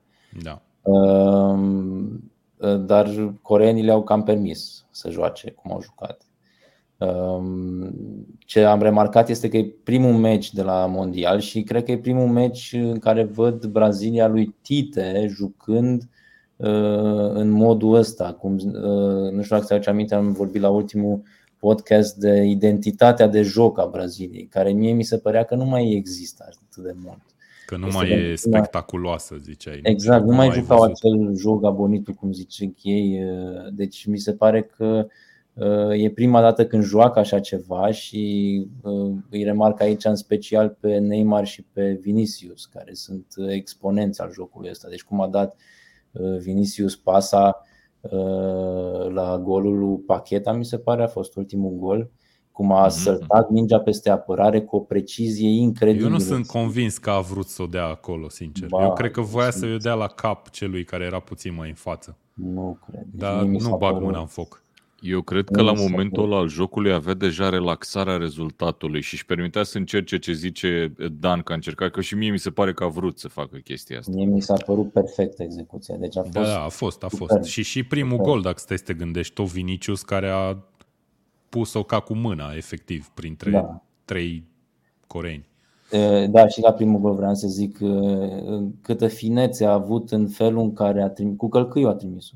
Deci nu, nu, nu, a fost din... golul ăla cumva spre vinclu cu Da, da, da, numai zic, așteptat. din călcâi a dat dacă te uiți la temperăloare, mingea i-a sărit un pic, deci a atins, a atins terenul un pic a sărit și el cu călcâiul a săltat-o un pic peste ei. A fost... Cu glezna, cumva, cred că da. vrei să zici. Așa, cu scuze, cu glezna. Mă gândeam, Din cum ai văzut tu călcâi la gol? Da, da, da. ok. Da, da. Bun, uh, hai să citim și da. niște comentarii că nu le-am pus pe ecran încă. Ați văzut ce talentat e Tite la dans, ne întreabă Ghiță Bogdan. Vreau să îmi zică cineva, oricare dintre voi dacă are vreo părere puternică legată de dansurile pe care le-au făcut brazilienii. E disrespectful, e nu, sau nu aveți niciun uite, fel de aici, părere? Aici, asta te refer la ce a spus Sones, mi se pare, nu? Nu, au fost întrebați mai mulți, dar na, probabil no. că toată lumea s-a gândit, bă, hai, lăsați-o cu dansul, treceți la fotbal. Mie mi se pare că aici e și o invidie mare, nu știu. Posibil, uh, da. Mie mi se pare că lucruri de genul ăsta, adică lasă să se bucure de fotbal, asta e identitatea rol, e felul în care văd ei fotbalul. Mi se pare un lucru frumos. De ce să venim și să spunem a, că e lipsă de respect, că nu știu ce. Așa, așa sunt ei și ei se bucură și se vede lucrul ăsta, că se bucură foarte mult de fotbal. Le da. place să joace, le place să facă scheme, le place să, să joace frumos. Chiar am fost un pic deranjat așa de oameni care, care spun că a, este lipsă de respect. Da, Uh, ok, ce gol a dat Richarlison, uh, remarcă o video, într-adevăr, combinație foarte mișto. La meciul ăsta s-a remarcat, au rema- am remarcat și paradele lui Alison, ne scrie Valentin. Foar- nu au avut foarte multe șanse coreenii, dar Alison a fost acolo să nu lase golurile să curgă. Uh, Cristian ne zice că Corea de Sud nu avea ce să caute acolo. Eu sunt absolut convins că aproape orice echipă putea să facă figurații, cum zici tu, cu Brazilia, dacă juca așa Brazilia. Da în prima repriză. Ovidiu ne menționează că râdeam, sau unii râdeau de faptul că Richarlison a fost adus în locul lui, sau deasupra lui Firmino în uh, echipă. Într-adevăr, Richarlison joacă bine. N-ai Eu nu sunt de acord. Nu ești de acord că joacă oricine bine? Sau era acolo, oricine era acolo, cred că putea să facă la fel. Eu nu cred că oamenii se așteptau ca Richarlison să joace atât de bine precum joacă. Băi, păi era mai, cam mai... singura soluție de atacant. Adică... Vlad? Eu cred că Richarlison e genul ăla de jucător și o să-l asemăn un pic cu lui Suarez, care tot timpul are ceva de demonstrat. Are o traumă de rezolvat, are o da, da chestie da, care vrea să o demonstreze cuiva uh, sau lui însuși și asta îl face să fie super, super driven. mi se pare cea mai bună opțiune pentru atacul lor. Repet, un fotbalist care nu e titular la Tottenham. Bine, nu e la titular. Tottenham, nu la vreo nu știu dacă poți echipă. să zici chiar că nu e titular. Că e titular păi nu e. în jumate. Deci dacă, e toat, adică... dacă este toată lumea aptă, Richarlison nu e titular la Spurs. Ei, eu cred că e, poți să-l bagi titular în unele meciuri. Deci toată lumea perioade. aptă și la egalitate de formă, Richarlison e prima rezervă. Ok. Sorry, okay. dar așa e. Da, a fost rezervă în multe meciuri, e adevărat. Oricine nu, dar asta nu înseamnă că nu e un jucător bun. Mie îmi place foarte mult de Richarlison. E super ok. Da. Bun. Uh, hai să mergem mai departe. O să vorbim de potențiala finală Brazilia-Franța de care ne scrie lumea prin chat. Am avut o singură mare surpriză în această fază a competiției, în optimile de finală, eliminarea Spaniei. Sunt singurul care a avut senzația că meciul ăsta a jucat Portugalia cu Spania și nu Maroc cu Spania din cauza echipamentelor care mi s-au părut super similare. La un moment dat chiar mă gândeam, bă, sigur mă uit la meciul care trebuie. Anyway, uh, am avut da, da. o Spanie pe care am văzut-o, am mai văzut-o, mi se pare mie, în, în uh, turneul ăsta, în ultimul meci al grupelor, în cel cu Japonia, în care, deși erau conduși, pasau oamenii mingea ca și când meciul dura 570 de minute și puteau să dea gol cândva, la un moment dat. Dar n-a fost să fie așa. Apărarea Marocului, despre care cred că am mai vorbit și în edițiile anterioare, foarte ok, a rezistat au avut și șanse bune de a, de a câștiga meciul. Mă rog, ambele echipe au avut șanse bune de a câștiga meciul, dacă stai să te gândești. Și Vlad, la penaltiuri, mi se pare că am văzut cumva istoria repetându-se după ce am văzut meciul Japoniei. Foarte slab spaniolii la executarea lui. Neașteptat de slab spaniolii și un pic poate că era momentul să facă un pas în față în carieră uh, Unai Simon și n-a făcut chestia asta. Mi se pare că un alt portar pe care ar fi putut să-l aibă Spania, cred că ar, fi, ar, mai, ar mai fi apărat cel puțin un penalti. Sigur, nu este vina lui. Deci, clar că penaltiurile până la urmă știți vorba aia care e destul de adevărată. Nu se, uh, nu se apără, se ratează. Două, două lucruri despre Spania vreau să zic. Unu, după meciul la 7-0 cu Costa Rica, Spania a avut în medie 1350 de pase per gol marcat. 1350 a, de pase pentru un gol marcat. Foarte tare. Ceea ce excelent. este absolut ridicol. Adică înțeleg jocul combinativ, uneori îmi și place, dar nu. It's too much. Um, asta e una. Și a doua, am văzut la Zach Lowe, cred, pe, pe Twitter, o întrebare super bună. Dacă te uiți la cele două echipe la, pe care ne așteptam să le vedem înfruntându-se în sferturi, Spania și Portugalia, câți jucători din Naționala Spaniei, care istoric a fost mereu peste Portugalia în ultimii 20 de ani, câți jucători din Naționala Spaniei sunt titulari la Portugalia? La cum au jucat. Că e de menționat. Nu, nu, nu, la, înaintea... la valoarea lor de acum eu nu eu cred. Eu cred că înaintea maxim turneului... 2, maxim 2. Înaintea turneului eu cred că băgai mai mult de 2 din Naționala Spania. Deci îl băgai, știi pe cine îl luai? Îl luai pe Rodri okay. și îl băgai mijlo, în, mijlocaș la închidere, nu fundaș cum joacă la, la Spania. Da. Și poate că îl mai luai și pe, pe Pedri, la, pentru că este extraordinar de bun, dar e foarte greu să scoți pe cineva de la Portugalia. Dar nu, pe altcineva nu luai. Okay. Mai luai pe da, cineva, dar nu l-au convocat spaniolii. Cum? Cine? Mai luai pe cineva Tiago. 100%, dar nu l-au convocat spaniolii. Pe Pedro Poro sau Cred că e omul cheie care le-a lipsit pe acum. Tiago, mă, n-are cum să vorbească de altcineva, nu? Nu există jucător. Eu încercam să-l trolez un pic și nu mă lași pe, pe Tiago. Lasă-l să zică el. Păi uite că nu vrea să zică. nu zice nu. mă, Tiago, Tiago, clar. Ok. Uh, nu, am, am înțeles jocul? raționamentul, am înțeles raționamentul selecționerului, ok. Trebuie să mergem cu generațiile următoare. Gavi, Pedri sunt niște jucători extraordinari pentru vârsta lor. Dar în momentul în care Maroc se pune pe două linii, încearcă să lovească pe contraatac, se apără foarte bine și a făcut asta, deci s-a apărat extraordinar, inclusiv în meciurile din grupă, iar tu, Spania, doar plimbi mingea ca la handbal, ajungi la penaltul și asta se întâmplă. Da. Fiecare joacă șansă. Nu ai avut un creier, nu ai avut un jucător care să-ți dea o pasă puțin mai altfel. O pasă care să pătrundă printre linii, nu doar o pasă în lateral. Mm. Uite, ne spune lumea sau insinuează lumea foarte mult că meciul ăsta Spania, uite, ne scrie Ionuț, a demonstrat că în ultima etapă Spania chiar nu a putut bate Japonia, nu că nu a vrut. Uite, foarte Eu repet observație. ce am spus data trecută la podcastul trecut. Mi se pare că n-ai cum să pasezi în neștire când chiar ai nevoie să dai un gol. Da, dar, să încerci păi da, să da, dacă n-are cine mai mult. Gânde... Da, ne gândește-te că ai un necaz în viață, l-ai pe Morata atacant. Ai o greutate în viață. Cine să-ți dea gol? Serios acum. Sarabia. Ok. O, Sarabia care a dat bară în ultima, la ultima Da, fază a meciului, în evident. ultimele două minute. Mă rog, un Eu, om eu, nu cred, eu imposibil. nu cred că la campionatul mondial, foarte sincer, nu cred că au, și-au propus unele echipe să piardă sau să termine pe un anumit loc. Sau... Da, nici eu nu cred. cred Au că n-au fost putut. situații în care, la un moment dat, nu mai știu ce echipă, cred că chiar Spania, nu? Uh, Știu că a fost eliminată timp de 3 minute. Adică nu pu- te poți da, da, gândi, da, când a te marcat poți 2 gândi hai să pierdem cu ăștia ca să nu cumva, să cădem cu Marocul în optim sau cu o echipă mai facilă. Nu cred că se gândește nimeni așa. Și până la urmă, Da. cred că își denigrează meseria. Până. Sunt jucători profesioniști, antrenori profesioniști. Da, Dar, de mă rog, acord. noi venim dintr-un fotbal în care au existat multe cazuri și suntem bolnavi de scenarii. Așa că în continuare discutăm Băi, Băi, chestii de genul.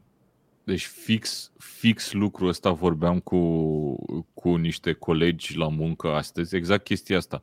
Că noi românii avem tentația uh, să vedem peste tot combinații și aranjamente pentru că asta e lumea în care am crescut și am trăit, știi? Da. Și cumva îți De acord. distorsionează realitatea. Eu nu zic că nu se întâmplă, dar noi avem tendința să le vedem gen peste tot, peste tot. De acord. De acord. Bun, uh, Dan, hai să vorbim țin de penaltiuri. Au, au ratat Sarabia, Soler și uh, Sergio Busquets la Naționala Spaniei. Da. Ce s-a întâmplat acolo? A fost aceeași chestie ca la japonezi, fără încredere, fără... Au dat, nu știu, n- nu lovește nimeni mingea tare, mi se pare. Nu știu, mie La mi s-a Cupa părut... Africii uh, pe națiune am văzut penalty shootouts mai bune decât la Cupa Mondială. Mie mi s-a părut, în primul rând, ciudat cum a ales executanții. Adică, nu știu, Sarabia, Carlos Soler. True, true. Deci, Cam random, mie mi nu? s-a părut, eu, n-am, eu când am văzut că au ratat primele două penalti, am zis, de ce i-ai ales pe ăștia doi? Care a fost raționamentul din spate? Adică, nu știu. Bine, Sarabia a dat bară, n-a dat chiar așa rău, dar na, nu știu, mi, mi s-a părut uh, cumva proastă alegerea. Uh, Dar nici nu avea pe cine cumva, adică putea să facă ce a făcut Southgate în finala Euro, să bage tinerii, să bată penaltiuri, care poate că s-ar fi terminat la fel cum a terminat și Anglia, ratau și ei. Uh, Și în rest nu prea avea opțiuni, așa multe. Hmm. Dar citisem un uh, articol, bine nu l-am citit în întregime, dar am citit o idee pe Atletic uh, înainte de Cupa Mondială care explicau cum se câștigă Cupa Mondială și ziceau că în general la Cupa Mondială trebuie să te bazezi pe jucători deja consacrați, jucători deja cu experiență, oameni care se duc acolo și știu ce fac. Cumva Spania, la Spania a lipsit lucrul ăsta și cum a zis și Mihai, Tiago probabil că ar fi adus un plus. Gavi și Pedri sunt la început de drum, pentru ei e ceva nou, e, nu au încă experiența aia necesară să, în momentele cheie ale unei uh, partide în care ai dificultăți, cum a fost cu Marocul, e greu. Da. Acum, să spunem, adică nu știu, eu n-aș spune neapărat că meciul cu Japonia a fost extrem de relevant, dar când se zicea că Spania a pierdut ca să evite Croația să joace cu Maroc, mi se pare aiure. Adică Marocul da, nu cred că a fost mai bună și s-a văzut și acum că e un adversar dificil și i-a scos. Deci cât de, cât de penibil ar fi ca Spania să fi pierdut intenționat, să joace cu Marocul și să fie eliminați. Da, ce zicea Ionuț mai devreme în comentarii e super relevant, că au jucat la fel și cu Marocul, puteau să cerce mai mult să dea gol, am avut eu senzația. Da, Vreau tactica mai... lor este asta, îți adormi adversarul cu pase și la un moment dat rup ritmul. Da, Ei nu au exact. reușit să rupă ritmul când a trebuit asta. Da. Ovidiu scrie, Maroc nu sunt ceva random, toți titularii joacă în Europa, unii dintre ei pe la PSG, Bayern sau Sevilla, da. foarte mare dreptate. Ovidiu, chiar vorbeam cu un prieten legat de chestia asta, că dacă te uiți la lotul Marocului, băi băiatule, deci România e, cea mai bună a unei echipe africane. E nimic, zero. E foarte, foarte bun lotul Marocului dacă e jucător individual. Uh, bun, hai să vedem ce, ce mai scrie pe aici lumea, că au fost multe comentarii. Uh, Tiago, Gerard, Gerard Moreno, uite, da, bun. Ramos Corect, au da. lipsit din, loc, din lot, ne scrie Valentin, când ai copii de 15 ani în lot, asta pățești. Da. Ne mai scrie și Bogdan Ghiță când îl joci titular pe Busquets, deci practic asta e cumva invers față de ce a zis Valentin. Adică... Busquets, Busquets, sincer, de fapt toți, toți jucătorii care au executat penalturile, dacă ne uităm, uitați-vă încă o dată la penalturi, se vede pe fața lor frica, sau lipsa de idei, nu știu. Și, Mhm. într-adevăr, să pui din, în primii trei executanți au fost doi mijlocași centrali sau doi mijlocași defensivi la închidere. Sarabia a fost, presupun eu, băgat tocmai ca să execute penaltiul. Și când primul executant îți ratează, transmite un Da, mesaj da, da. dezastruos. Am mai văzut uh, marocanul care a ratat, nu rețin numele, și el a fost băgat în, cu câteva minute înainte de prelungiri. Uh, Vreau să Iulian, dau ne scrie, lui Iulian pentru comentariul ăsta. Iulian Oh. ne scrie, n-am mai văzut echipă să transforme 0 penaltiuri de la Barcelona 86. Zi Vlad, Da. așa, așa a fost. Putea Da, să și să, cadă remar- recordul A zis- de Saddam. A zis rău de Barcelona. să remarcăm totuși Am, că e- uh, portarul bine. Marocului, acest Bono, cum mi se zice, a parat trei penaltiuri până la urmă. Poate îl para și pe al patrulea, dar n-a mai avut ocazia, știi? Dacă tot vorbim de Barcelona Mai bine, 86. mai bine. Hai să rămână totuși uh, recordul ăla la noi în țară, nu? Da, ok. Ovidiu ne scrie, ați observat că la penalturi nu bate nimeni pe sus din cauza că mingea e mai ușoară. Nu știu dacă e mai ușoară, că mingea are înăuntru Nu niște... cred că e mai ușoară. e- Ar fi eu dubios pot să fie spune mai pentru că am ușoară. jucat cu acea minge. Uai, E. dar vezi, tu, tu Nu e n-ai mai avut ușor. mecanismul. Tu n-ai Păi avut stai un pic, mecanismul ăla. ai Băi, jucat asta cu o să minge aduc care are și expertiză, mă, înăuntru la șoc. partea digitală? Da, sigur. Dar oricum sunt absolut convins că are aceeași greutate. Ca o, adică nu Da. cred, cred că sunt niște standarde de o naibii de treabă. Dar da, am remarcat și eu, cum ziceam și mai devreme, că mi se pare că toți pasează la firul ierbii, e foarte dubios. Ok, uh, Spaniolul a arătat 4 din 5 penalturi, ok, multe comentarii, vă mulțumim mult pentru ele. Hai să ajungem la ultimul meci al zilei. Uh, ultimul meci despre care vorbim, Portugalia-Elveția, 6 la 1, game și set, cum se mai zice pe social media, după meciul ăsta și, uh, cum să zic, vorbind despre faptul că Ronaldo a stat pe bancă până a intrat pe teren în repriza a doua cândva și că a fost ales acest uh, Ramos care a dat un hat-trick, si- singurul hat-trick, nu? De la Cupa asta mondială până acum. Da. Da, e singurul hat-trick și pă, nu mai fusese un hat-trick în fazele eliminatorii de la Cupa Mondială din 90, când a marcat un, un ceh, uh, trei goluri într-o victorie 4-1 cu Costa Rica. Nu mai țin minte numele, numele jucătorului. Dar e ceva, deci de 32 de ani n-a mai fost, deci de 8 ediții n-a mai fost un hat-trick în fazele eliminatorii și mi se pare că uh, Ramos Gonzalo, Gonzalo, cred că se, se, se citește corect, e un fotbalist pe care Benfica va încasa foarte mulți bani. Îi Uh, scoate un așa din atacant, buzunar, uh, nu știi de Pe unde. care îl crește de la 12 ani, el are 21 de ani acum, 60 de milioane lejer, lejer vor lua pe el uh, la vară. Și uitați-vă cum a dat golurile. Ce execuții, ce Da, da, pe sânge bune, rece. adică și așa. forță, Primul și gol, primul tehnică, gol. și sânge rece, și absolut orice vrei tu. Poziționare, deci fantastic a fost, fantastic. La Zi- primul gol am pușcat efectiv portarul, a pus-o sub bară, a rămas și Zomăr șocat.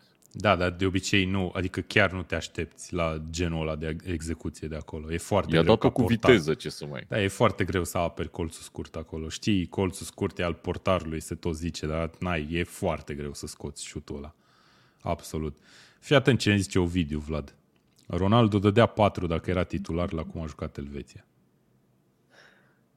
Nu. Nu, Uh, Da, eu sincer mă așteptam și chiar am spus că un prieten cu care discut în fiecare zi despre campionatul mondial, da, am și alți prieteni cu care discut Salut, despre Salas. fotbal în afară de voi, uh, că nu va fi titular Salut. Ronaldo. Uh, Și uite că s-a întâmplat aceeași situație cum s-a întâmplat la Manchester United și în Naționala Portugaliei. Pentru că din ce înțeleg din zvonistica uh, ce apare în presă, a fost un act de indisciplină care l-a plasat pe bancă. Deși ar fi trebuit să-l plaseze și forma lui în general. Pentru că Eu încă cred mai că a jucat contat fotbal. foarte mult și forma. Că dacă era doar un act de indisciplină, I don't know. Și actul de indisciplină, Evident. chipurile a Uh, fost când i-a făcut semnul unui corean, sau cel puțin asta pretinde Asta Ronaldo, susține el. da.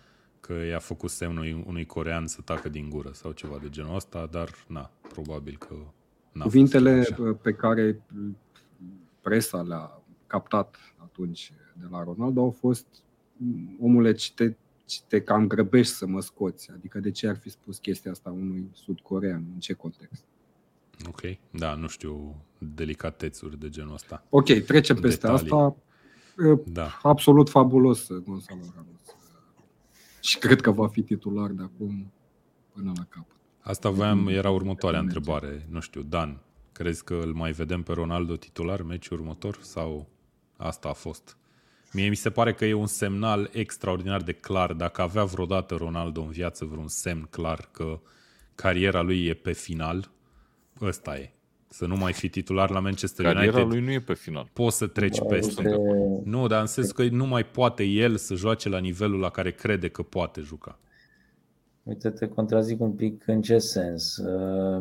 Eu cred că Ronaldo a luat o serie de decizii incredibil de proaste în ultimul an și cumva, nu știu, am ajuns să cred că eu de-a lungul carierei am avut mai multe păreri de Ronaldo. La început uh, mi-a plăcut, după aia l-am urât că era arogant, după aia mi s-a părut că și-a mai revenit, uh, are cumva o atitudine mai bună și acum a, a făcut câteva lucruri foarte, foarte prostești și am stat să mă gândesc, poate Ronaldo nu e foarte inteligent ca om.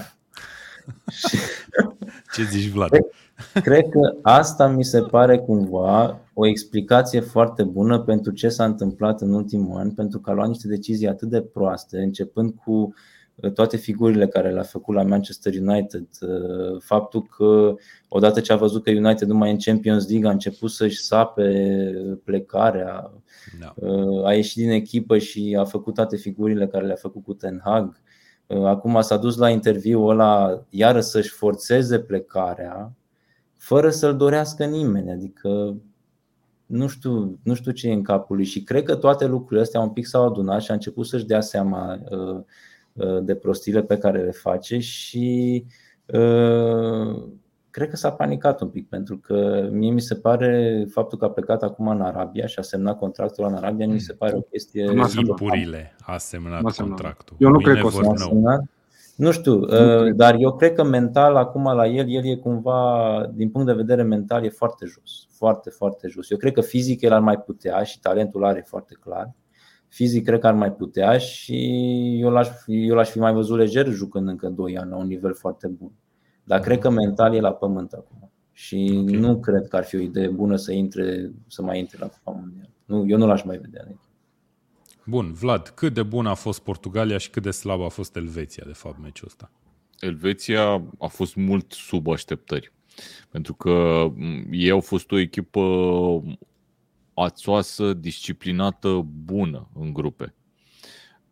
Portugalia însă a fost cu o clasă peste. Eu cred că nu se așteptau elvețienii să le dea, cum se spune la mine la Moldova, ca la hoții de cai. Și efectiv i-au, i-au, i-au demolat prea devreme și nu, nu și-au mai revenit deloc. N-a fost niciun, niciun fel de, de dubiu că Portugalia a fost net superioară și eu sincer cred că a fost net superioară din două motive. Elveția n-a fost într-o zi bună, iar Portugalia a avut atacantul pe care trebuia să-l aibă în teren. Asta au fost chestiile care au dus spre scorul ăsta. Da. Și mai zicea lumea prin comentarii că dădea și Ronaldo 4. Nu, nu dădea 4. Cred că nu l-ați văzut jucând în ultima vreme. Da, asta, asta vreau să zic și eu. 4. Că cred că a avut un sfert de oră în condițiile în care Elveția era la pământ, era deja 5, 6, 1, nici nu mai știu. Și n-a reușit să înscrie. Da. Hai să Iar mai vorbim le, de legat, de, legat de Elveția, scuze-mă, Dane, eu am, o plasam ca surpriza turneului. Mi se pare că au cea mai bună generație pe care au avut-o vreodată. Bine, n-am trăit în anii 60-70, poate ori fi având și pe atunci. Mă gândesc la generația cu Șapuiza și toți băieții aia cu care au jucat Mamă, noi. Ce mi-a dat la 94. amintiri. Așa? Suter sau cine mai era pe acolo. Frai. Eu la ei mă gândesc. Mi se pare că, uitându-ne pe lotul Elveției acum și unde joacă fiecare, avea o șansă extraordinară. Ok, era destul de greu să elimini Portugalia, dar să iei totuși 6 la 1 e impardonabil. Dezamăgitor. Da, uite, pentru mine, eu mă așteptam ca Serbia să fie surpriza din grupa respectivă și să se califice împreună cu Brazilia. A fost Elveția, meritat. Dar Elveția n-a fost o surpriză. Da, nu. N-a da. fost în grupă, mă refer. Da, nu, mie, da, eu mă așteptam ca Serbia să se califice în fața, Portuga- în fața Elveției și mai vreau să zic că Portugalia, am zis, cred că și la început, mi se pare că era una din echipele care mă așteptam să dezamăgească, dar e chiar opusul, din păcate, pentru predicțiile mele. Nu că a jucat fantastic. Mie mi, se, mie mi se pare că meciul pe care l-a făcut Portugalia acum a fost peste cel făcut de Brazilia cu Corea. Da, da, da. A fost, a fost. Și valoarea mai apropiată echipelor, dacă stai să te gândești la... Da. da Bogdan Ghiță, departe ne scrie un jucător portughez despre care se vorbește foarte puțin la acest mondial, e Bernardo Silva, omul senzațional până acum. De acord. Da, bun. De acord și true, trebuie true, să mai subliniem un jucător, Bruno Fernandes, care mi se pare cel mai bun jucător din Naționala Portugal. Și Doamne okay. ajută să dea în continuare goluri și pase de gol ca să urc și eu în fantasy. Băieți, avem uh, patru meciuri. Știți câte meciuri au rămas la Cupa asta mondială? Cred că s-au jucat. Câte s-au jucat? S-au jucat 16 păi, ori 3, deci mai 48. sunt 8 meciuri în total. S-au jucat, s-au jucat 5-6 și mai sunt doar 8. Sunt Feel, 8 feeling 8 old yet? Băi, uh, a remarcat cineva mai devreme pe Twitter că este prima zi după 18 zile de când a început mondialul 17. în care nu avem fotbal la mondial. 17 au fost, le-am numărat. 17. 17 zile. Da, bun. Uh, hai să vorbim de, de sferturile de finală. Le avem aici, ăsta e tablou, da. deci practic uh, câștigătoarea, câștigătoarele celor primelor două meciuri joacă una împotriva celeilalte și după aia înțelegeți voi. Țările de jos, Argentina, Croația, Brazilia, pe jumătatea superioară a tabloului, ca să vorbesc ca în tenis. Uh, hai să vedem. Păreri despre primul meci, țările de jos, Argentina, despre care am zis. Eu mă aștept ca ăsta să fie cel mai echilibrat și chiar n-aș Așa ști pare. ce să zic despre uh, cine pentru, cred că Pentru că nu a impresionat niciuna dintre ele. Sau au impresionat într-o măsură mică, mi se da, pare. Prin anumite execuții individuale câteodată, pentru că Cody Gakpo, de exemplu, a fost, uh, din punctul meu de vedere, principalul om, uh, principalul jucător uh, care a dus pe Olanda acolo unde sunt. Da. Dincolo e vorba de Messi. Depinde de forma pe care o vor avea la meciul respectiv. Depinde de cât de concentrat sunt și mai depinde de o chestie. Dacă Messi are chef de fotbal sau nu. Pentru că dacă Messi are chef de fotbal, am văzut ce se poate întâmpla. Poate dribla 3-4 oameni fără nicio problemă îi poate servi lui Martinez, care desigur poate rata. Da, cred că ai punctat foarte bine că va ține de formă și mie mi se pare că e exact genul ăla de meci de la care nu știi la ce te aștepți. Argentina probabil uh, pornește ca favorită pe hârtie, dar n-aș spune că e atât de favorită precum poate o zic cotele în momentul ăsta. Vlad dădeai din cap și cred că ai o părere pro-Argentina, așa Uh, da, am o părere pro-Argentina. Nu cred că e diferența extraordinar de mare dacă echipele ar fi în aceeași formă, dacă s-ar putea standardiza forma și a, sunt amândouă la exact același nivel. Uh, Argentina e peste, zic mm-hmm. eu, uh, Olanda la momentul ăsta, însă la campionatul ăsta, din ce am văzut până acum, pot să spun că eu încă mai cred în Argentina. Ok. Am înțeles. E, e foarte strâns. Nu știu dacă e la fel de strâns ca Anglia cu Franța, dar e foarte, foarte strâns. Probabil că e cel mai strâns. Oricum, avem sferturi de finală mișto, trebuie să menționăm. A trebuit să avem și niște cote undeva, să vedem obiectiv care. Avem, e... îți spun eu. Argentina probabil are, nu știu, la calificare 1,60 maxim, cred eu. Dar mă uit imediat, stai așa. Uh, Dan, zim cum vezi tu meciul ăsta dintre, Portugal, dintre Argentina și țările de jos? Uh, cred că e meciul mare de care se vorbește că îl așteaptă Argentina, adică adversarul mare în care se joace, nu? împotriva da. la care se joace. Uh, cum zicea Mihai, că depinde de dacă are Messi chef sau nu de fotbal, Mm-hmm. Vine adversarul mare, nu aici trebuie să ai chef de fotbal. Adică să astea sunt meciurile pentru care jucătorii trăiesc, pentru care s-au apucat de fotbal, să joace împotriva la cei mai buni. Bine, acum Olanda poate că nu știu dacă e chiar cea mai bună, Dar uh, este un meci mare și e un meci în care argentinienii, e un meci mare în general la Cupa Mondială, dacă ne gândim la istoria partidelor și finalelor de Cupa Mondială care au fost între cele două echipe, rivalitatea dintre ei. Uh, e un meci în care jucătorii mari ar trebui să-și dorească și să arate ce pot. Și cred, eu mă aștept de la Messi să arate foarte bine în meciul ăsta. Bine, cheful ăla nu era chef, într-adevăr.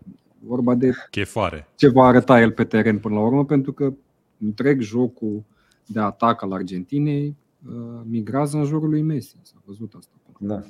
Ori Olanda nu are niște fundași uh, de aici, de acolo, totuși. Va fi interesant, un duel interesant. Probabil Ok. cel mai echilibrat, cum a Eu spus. mizez pe Argentina. Ok, Argentina, avem un Argentina și eu o să merg tot pe Argentina, dar personal nu le văd grozave pe niciuna și sunt absolut convins că oricare câștigă se va împotmoli în semifinale. Da, și eu mă aștept să, să meargă mai departe Argentina, dar nu pot să explic de ce, pentru că E bine, analiză de top. analiză Vlad, hashtag. tu ai zis deja de fapt Argentina, deci avem da. patru de Argentina aici în redacție. Cotele sunt după cum urmează pe un site uh, 1.68 Argentina, 2.44 Olanda la calificare. Oh, păi nu prea e echilibrat. E, ba da, la 1.68 nu e chiar atât de dezechilibrat. 1.68 știi cât înseamnă? E, asta e să zic. 1.68 înseamnă în procente uh, 60%, 59,5%. Nu e mult. Pentru Olanda, Argentina mi se pare cam puțin, cam mică cota Argentina. Da? Te aștepți la ceva mai echilibrat de atât? Mă așteptam la Echilibrat cote de să fie mai echilibrate, nu neapărat uh, Ok. la cotele. Ok. Bun. Croația-Brazilia, celălalt sfert de finală de pe partea asta de tablou, se joacă cele două meciuri uh, vineri, nu? Da, vineri. Uh, ăsta o să fie primul dintre ele, Croația-Brazilia, așadar. Și Croația cred că merge la tăiere, efectiv, meciul ăsta. Mie mi se pare că Croația a jucat mult sub ce știm noi Croația că poate să joace sau ce a putut să joace în ultimii șase ani, să zicem.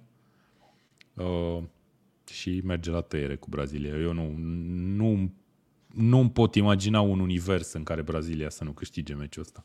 În 90 de Vreau minute. să, vreau să subliniez că după o oră și 20 are apărut sexbotul care era la început. Aoleu.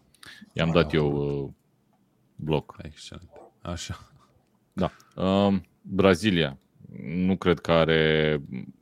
N-aș zice că e Croația echipa care merge la tăiere. Nu văd un scor uh, foarte dezechilibrat, însă Brazilia câștigă meciul ăsta fără niște emoții foarte mari, uh, pentru că e pur și simplu mult mai bună decât, decât Croația. Nu știu, poate e chiar echipa care a arătat în materie de fotbal top 3 echipe de la mondialul ăsta, dacă nu chiar prima, alături de Franța și de Portugalia. Da, da, ăsta e top 3 în mod clar la cum au jucat. Atât?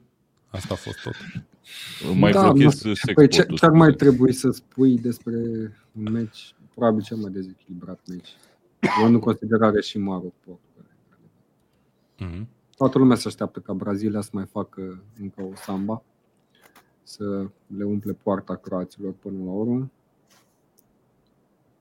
Ce, Ok. ce altă analiză mai putea face? Da, nu Dacă prea vedem poți. Și comparativ, câte goluri s-au marcat până acum, comparativ loturile celor două echipe, forma jucătorilor.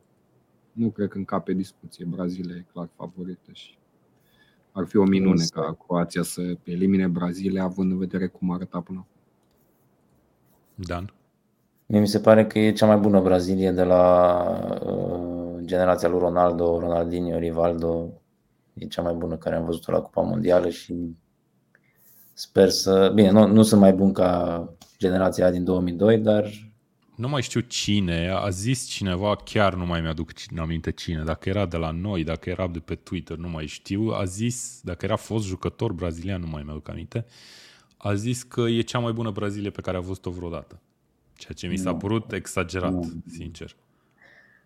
nu, față de 2002 când jucau Ronaldinho, Ronaldo, Rivaldo, nu, e, e greu. Eu nu știu dacă o să văd vreodată o Brazilie mai bună decât aia. Ok. Uh, Iulian ne scrie, sper să fie ultimul meci al Croației pe care îl mai văd în viața mea. Ai grijă ce-ți dorești, Iulian. Uh, Cristian ne scrie, Brazilia în sferturi va da peste un adversar mai serios și disciplinat, trebuie să fie concentrați și atenți pentru a nu pierde la fel cum a făcut în 2018 cu, Bra- cu Belgia. Ok. Uite, avem un antecedent de genul ăsta. Se poate repeta? Aveți vreo, găsiți vreo paralelă cu meciul ăla? Belgia era mult mai puternică în 2018 decât e Croația. Ok. Bun. uh, La cotele pentru pariuri, Brazilia are 1,17. Croația are 6,60. Uh, Asta înseamnă, practic, o probabilitate de 85,5% pentru Brazilia în momentul ăsta să se califice. Mare de tot. Ei bine, băieți, am ajuns la Anglia-Franța. Ce să mai și zici? E meciul pe care probabil multă lume l-aștepta uh, la fel cum așteptau probabil semifinala dintre Argentina și Brazilia, care e posibil să existe. Multă lume anticipa acest duel după ce au fost trase la sorți grupele. Anglia-Franța, duelul între două țări care, nici nu știu, se urăsc în continuare între ele.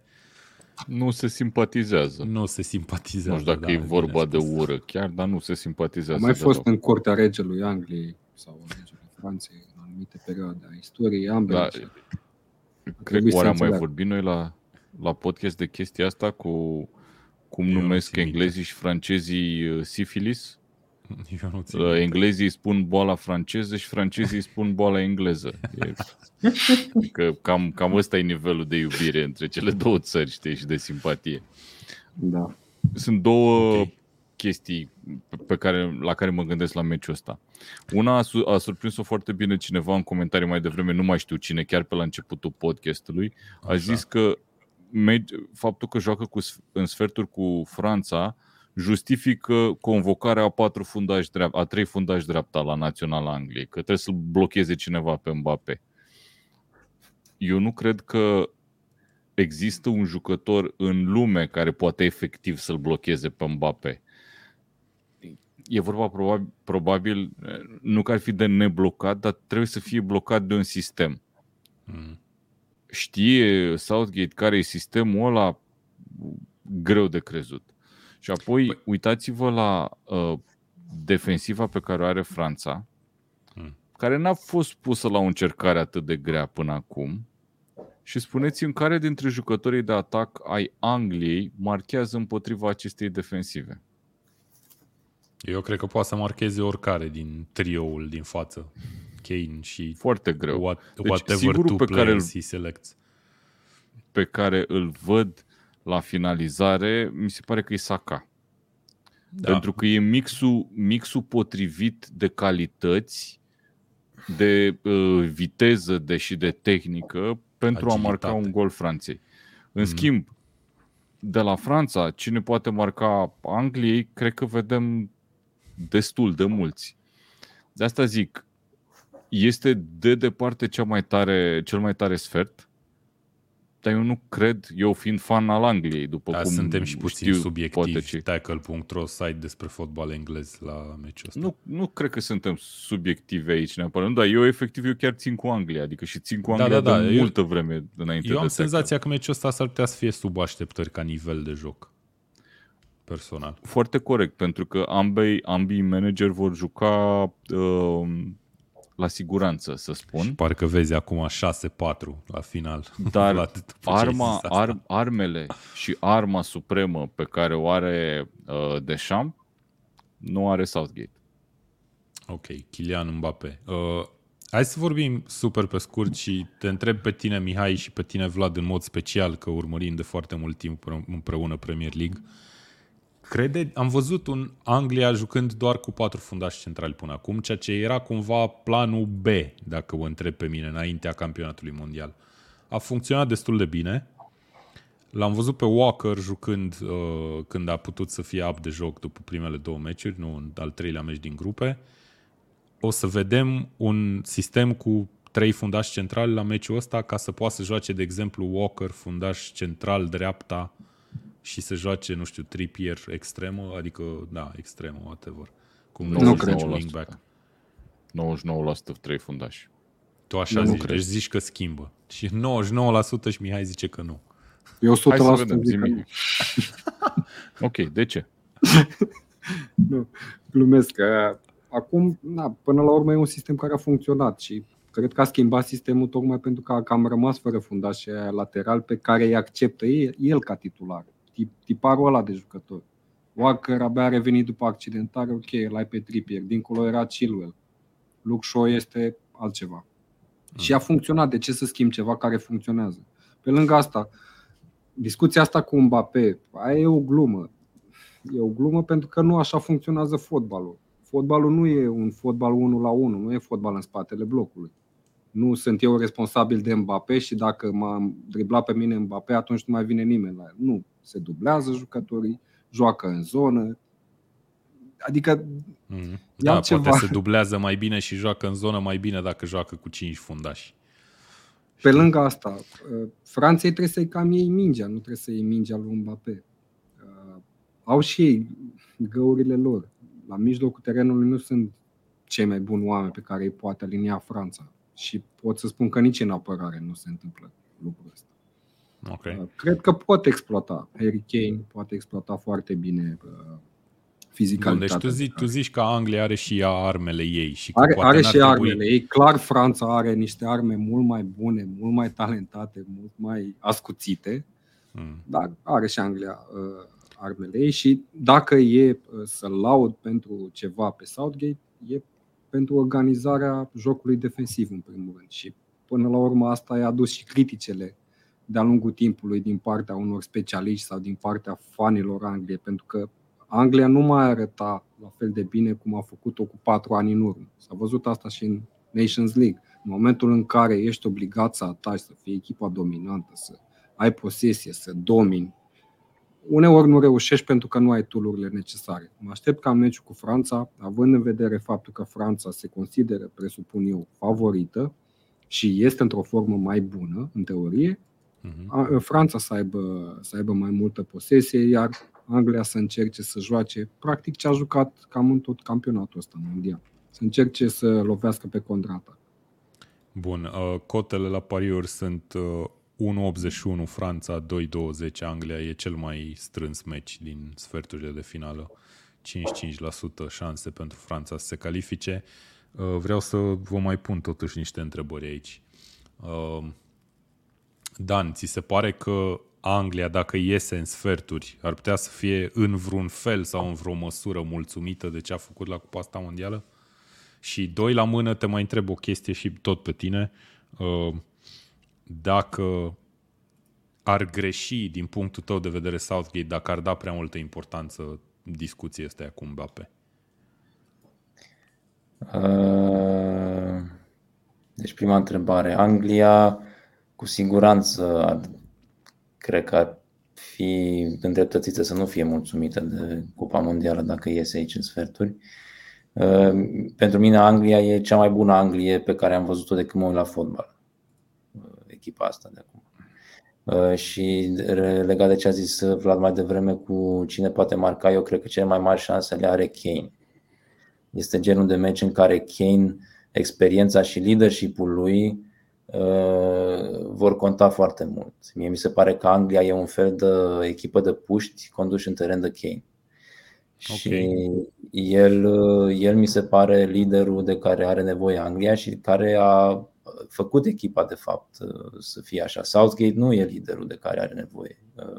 Însă la naționale mi se pare că antenorul are un pic mai puțină relevanță decât la club. Și legat de a doua întrebare, care a fost? Dacă crezi că ar greși Southgate, dacă ar pune prea multă importanță pe treaba cu Mbappe?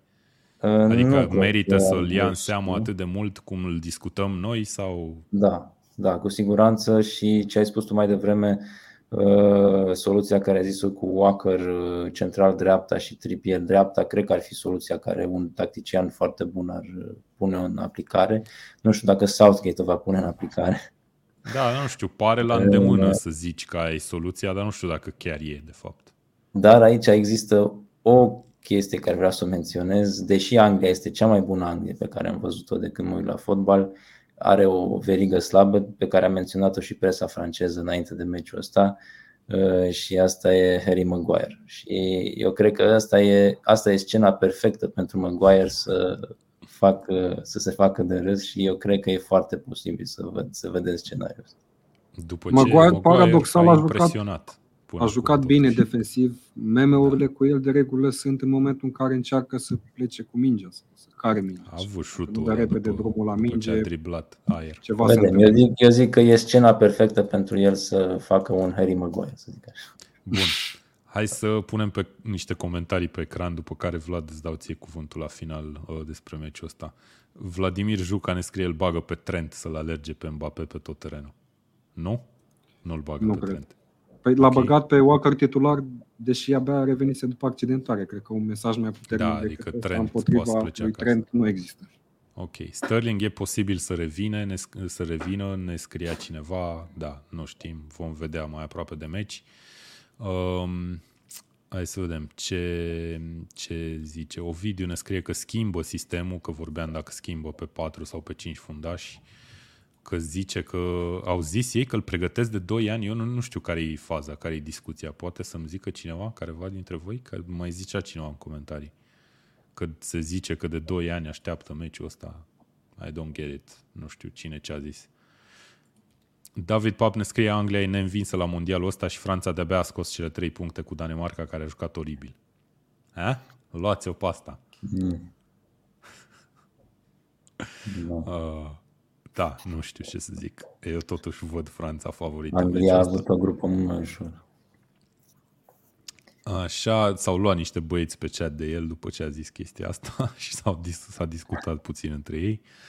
Băi, Uh, Știi care Așa. e boala la noi, la, la români? Hmm. Românii urăsc Anglia. Urăsc Anglia cu pasiune. Naționala Dar nu și ăștia Angliei din este chat. naționala cea mai hulită în afară de naționala României printre români. Deși De la paradoxal ne distanță, leagă de la niște distanță amintiri extrem de frumoase. Ar trebui să iubim că îi Deci, batem de campionatul. fiecare dată. Nu, eu nu zic că ar, ar trebui să iubim sau nu, dar chestia asta este reală. Foarte mulți oameni urăsc naționala Angliei. Vă zic eu ca fan al Angliei. Știi? ok. Deci, cumva, nu- mie, mie nu mi se pare că e atât de ieșită din comun părerea lui David că Anglia e o echipă bună și în stare să bată Franța. Ok, nu sunt de acord cu el, dar nu mi se pare exagerat, sub nicio formă. E ok.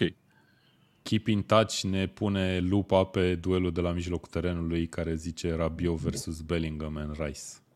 Apropo, dacă Nu, joacă, cred Abia că va aștept, juca Rice. abia aștept să mi ți-l facă cu fundiță pe Rabiot. Abia aștept.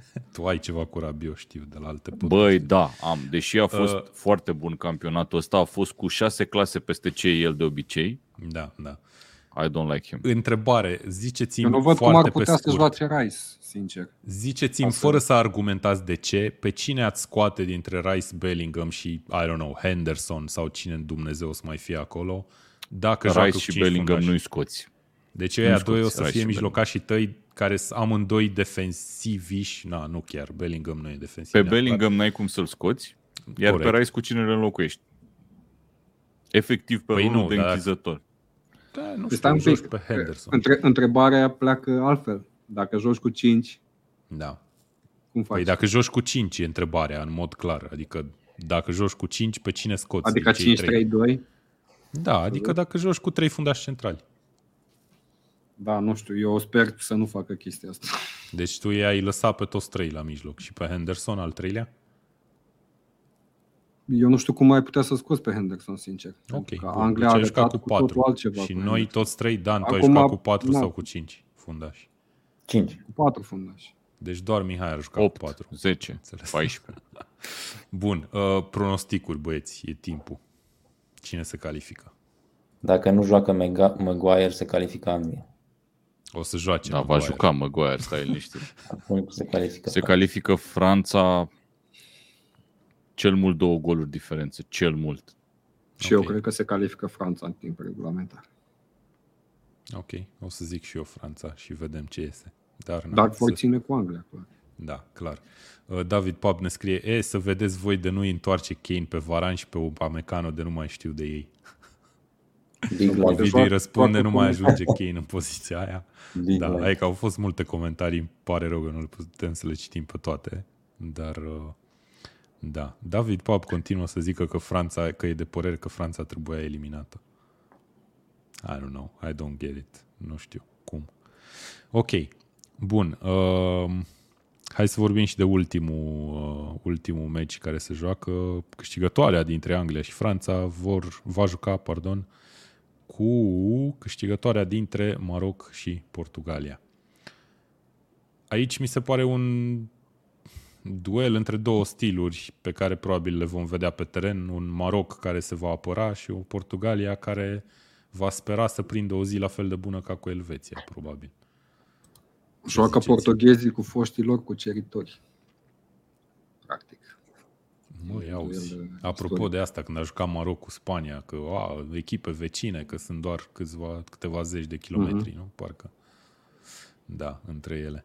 Bun, uh, ce vede, vedeți aici un meci care să fie mai degrabă dus în, înspre zona de spectacol de către Portugalia sau înspre zona de ne apărăm și o să fie doar maxim un gol uh, de Maroc? Care stil o să fie cel care indică cum se joacă meciul? Al doilea, zic eu. Adică nu mă aștept să fie... Deci meci închis. Un festival de goluri, da, la fel cum s-a întâmplat în ultimul meci a Portugaliei. Uh, okay. Va merge mai departe Portugalia, cel mai probabil pentru că au toate argumentele să facă asta. Uh, dar Maroco, așa cum am spus, au arătat, cel puțin pe fază defensivă, excel, excepțional. Uh, Agher, de exemplu, mi s-a părut o, una dintre surprizele mondialului și nu știu câte meciuri are la West Ham. Sau unde e? La West Ham. Da, da, da. O dată titular. Dar cred că aici se va, se va opri traseul Marocului. Mi-aș dori să fie mai departe o surpriză, iată, încă un campionat mondial, cum a fost Corea de Sud atunci când au, uh, au găzduit acel campionat mondial, parcă tot în semifinale s-au oprit, nu? Și parcă Brazilia a spus.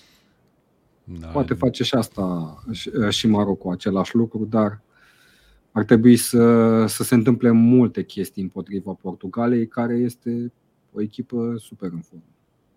Eu aștept să zică cineva totuși o surpriză în această fază a grupelor, să-mi zică cineva că bate Marocul. Da? Nu? Nu? Nimeni? Nu. Cristian nu, ne chiar, scrie, nu, chiar nu cred. Adică... Cristian ne scrie Portugalia bate 6-0, Marocul se va mulțumi cu acest sfert. Ce zici, Vlad, de asta? Poți nu. să te mulțumești cu sfertul? Dacă ești Maroc, sigur că da. Gândește că ar fi România, Dar te-ai nu, mulțumit okay, cu sfertul. Ești mulțumit la modul de încerci să joci defensiv doar din cauza că, băi, sunt sferturi de finală? Dacă era meci în grupe ăsta. Păi ce legătură are? Că nu e meci în grupe, e Da, ok, meci dar- eliminatoriu. În meciul eliminatoriu trebuie, să câștigi, trebuie să câștigi meciul ăsta prin absolut orice mijloace. Dacă modul cum vede managerul soluția de a câștiga meciul ăsta este jucând defensiv, ok, good luck. Dar o să-i siguranță. bată. Știi cum e. Ok. Deci zici că tehnicitatea și uh, eficiența, sau nu eficiența, jocul ăsta combinativ și spectaculos al Jocul Portugaliei. combinativ și experiența imensă a, a selecționerului portughez mie mi se pare dintre toate, dintre toate semifinalele, sincer, mi se pare mai clară Portugalia cu Maroc decât Brazilia cu Croația. Mi se pare Ok. că Portugalia este cea mai favorită echipă din faza asta. Ia, hai Dacă să mă uit și putem la să cote acum. facem un clar. Uh, Dar Dane, tu ai, ziceam- spus, uh, tu ai spus că Maroc va juca defensiv dacă se mulțumesc cu sfertul.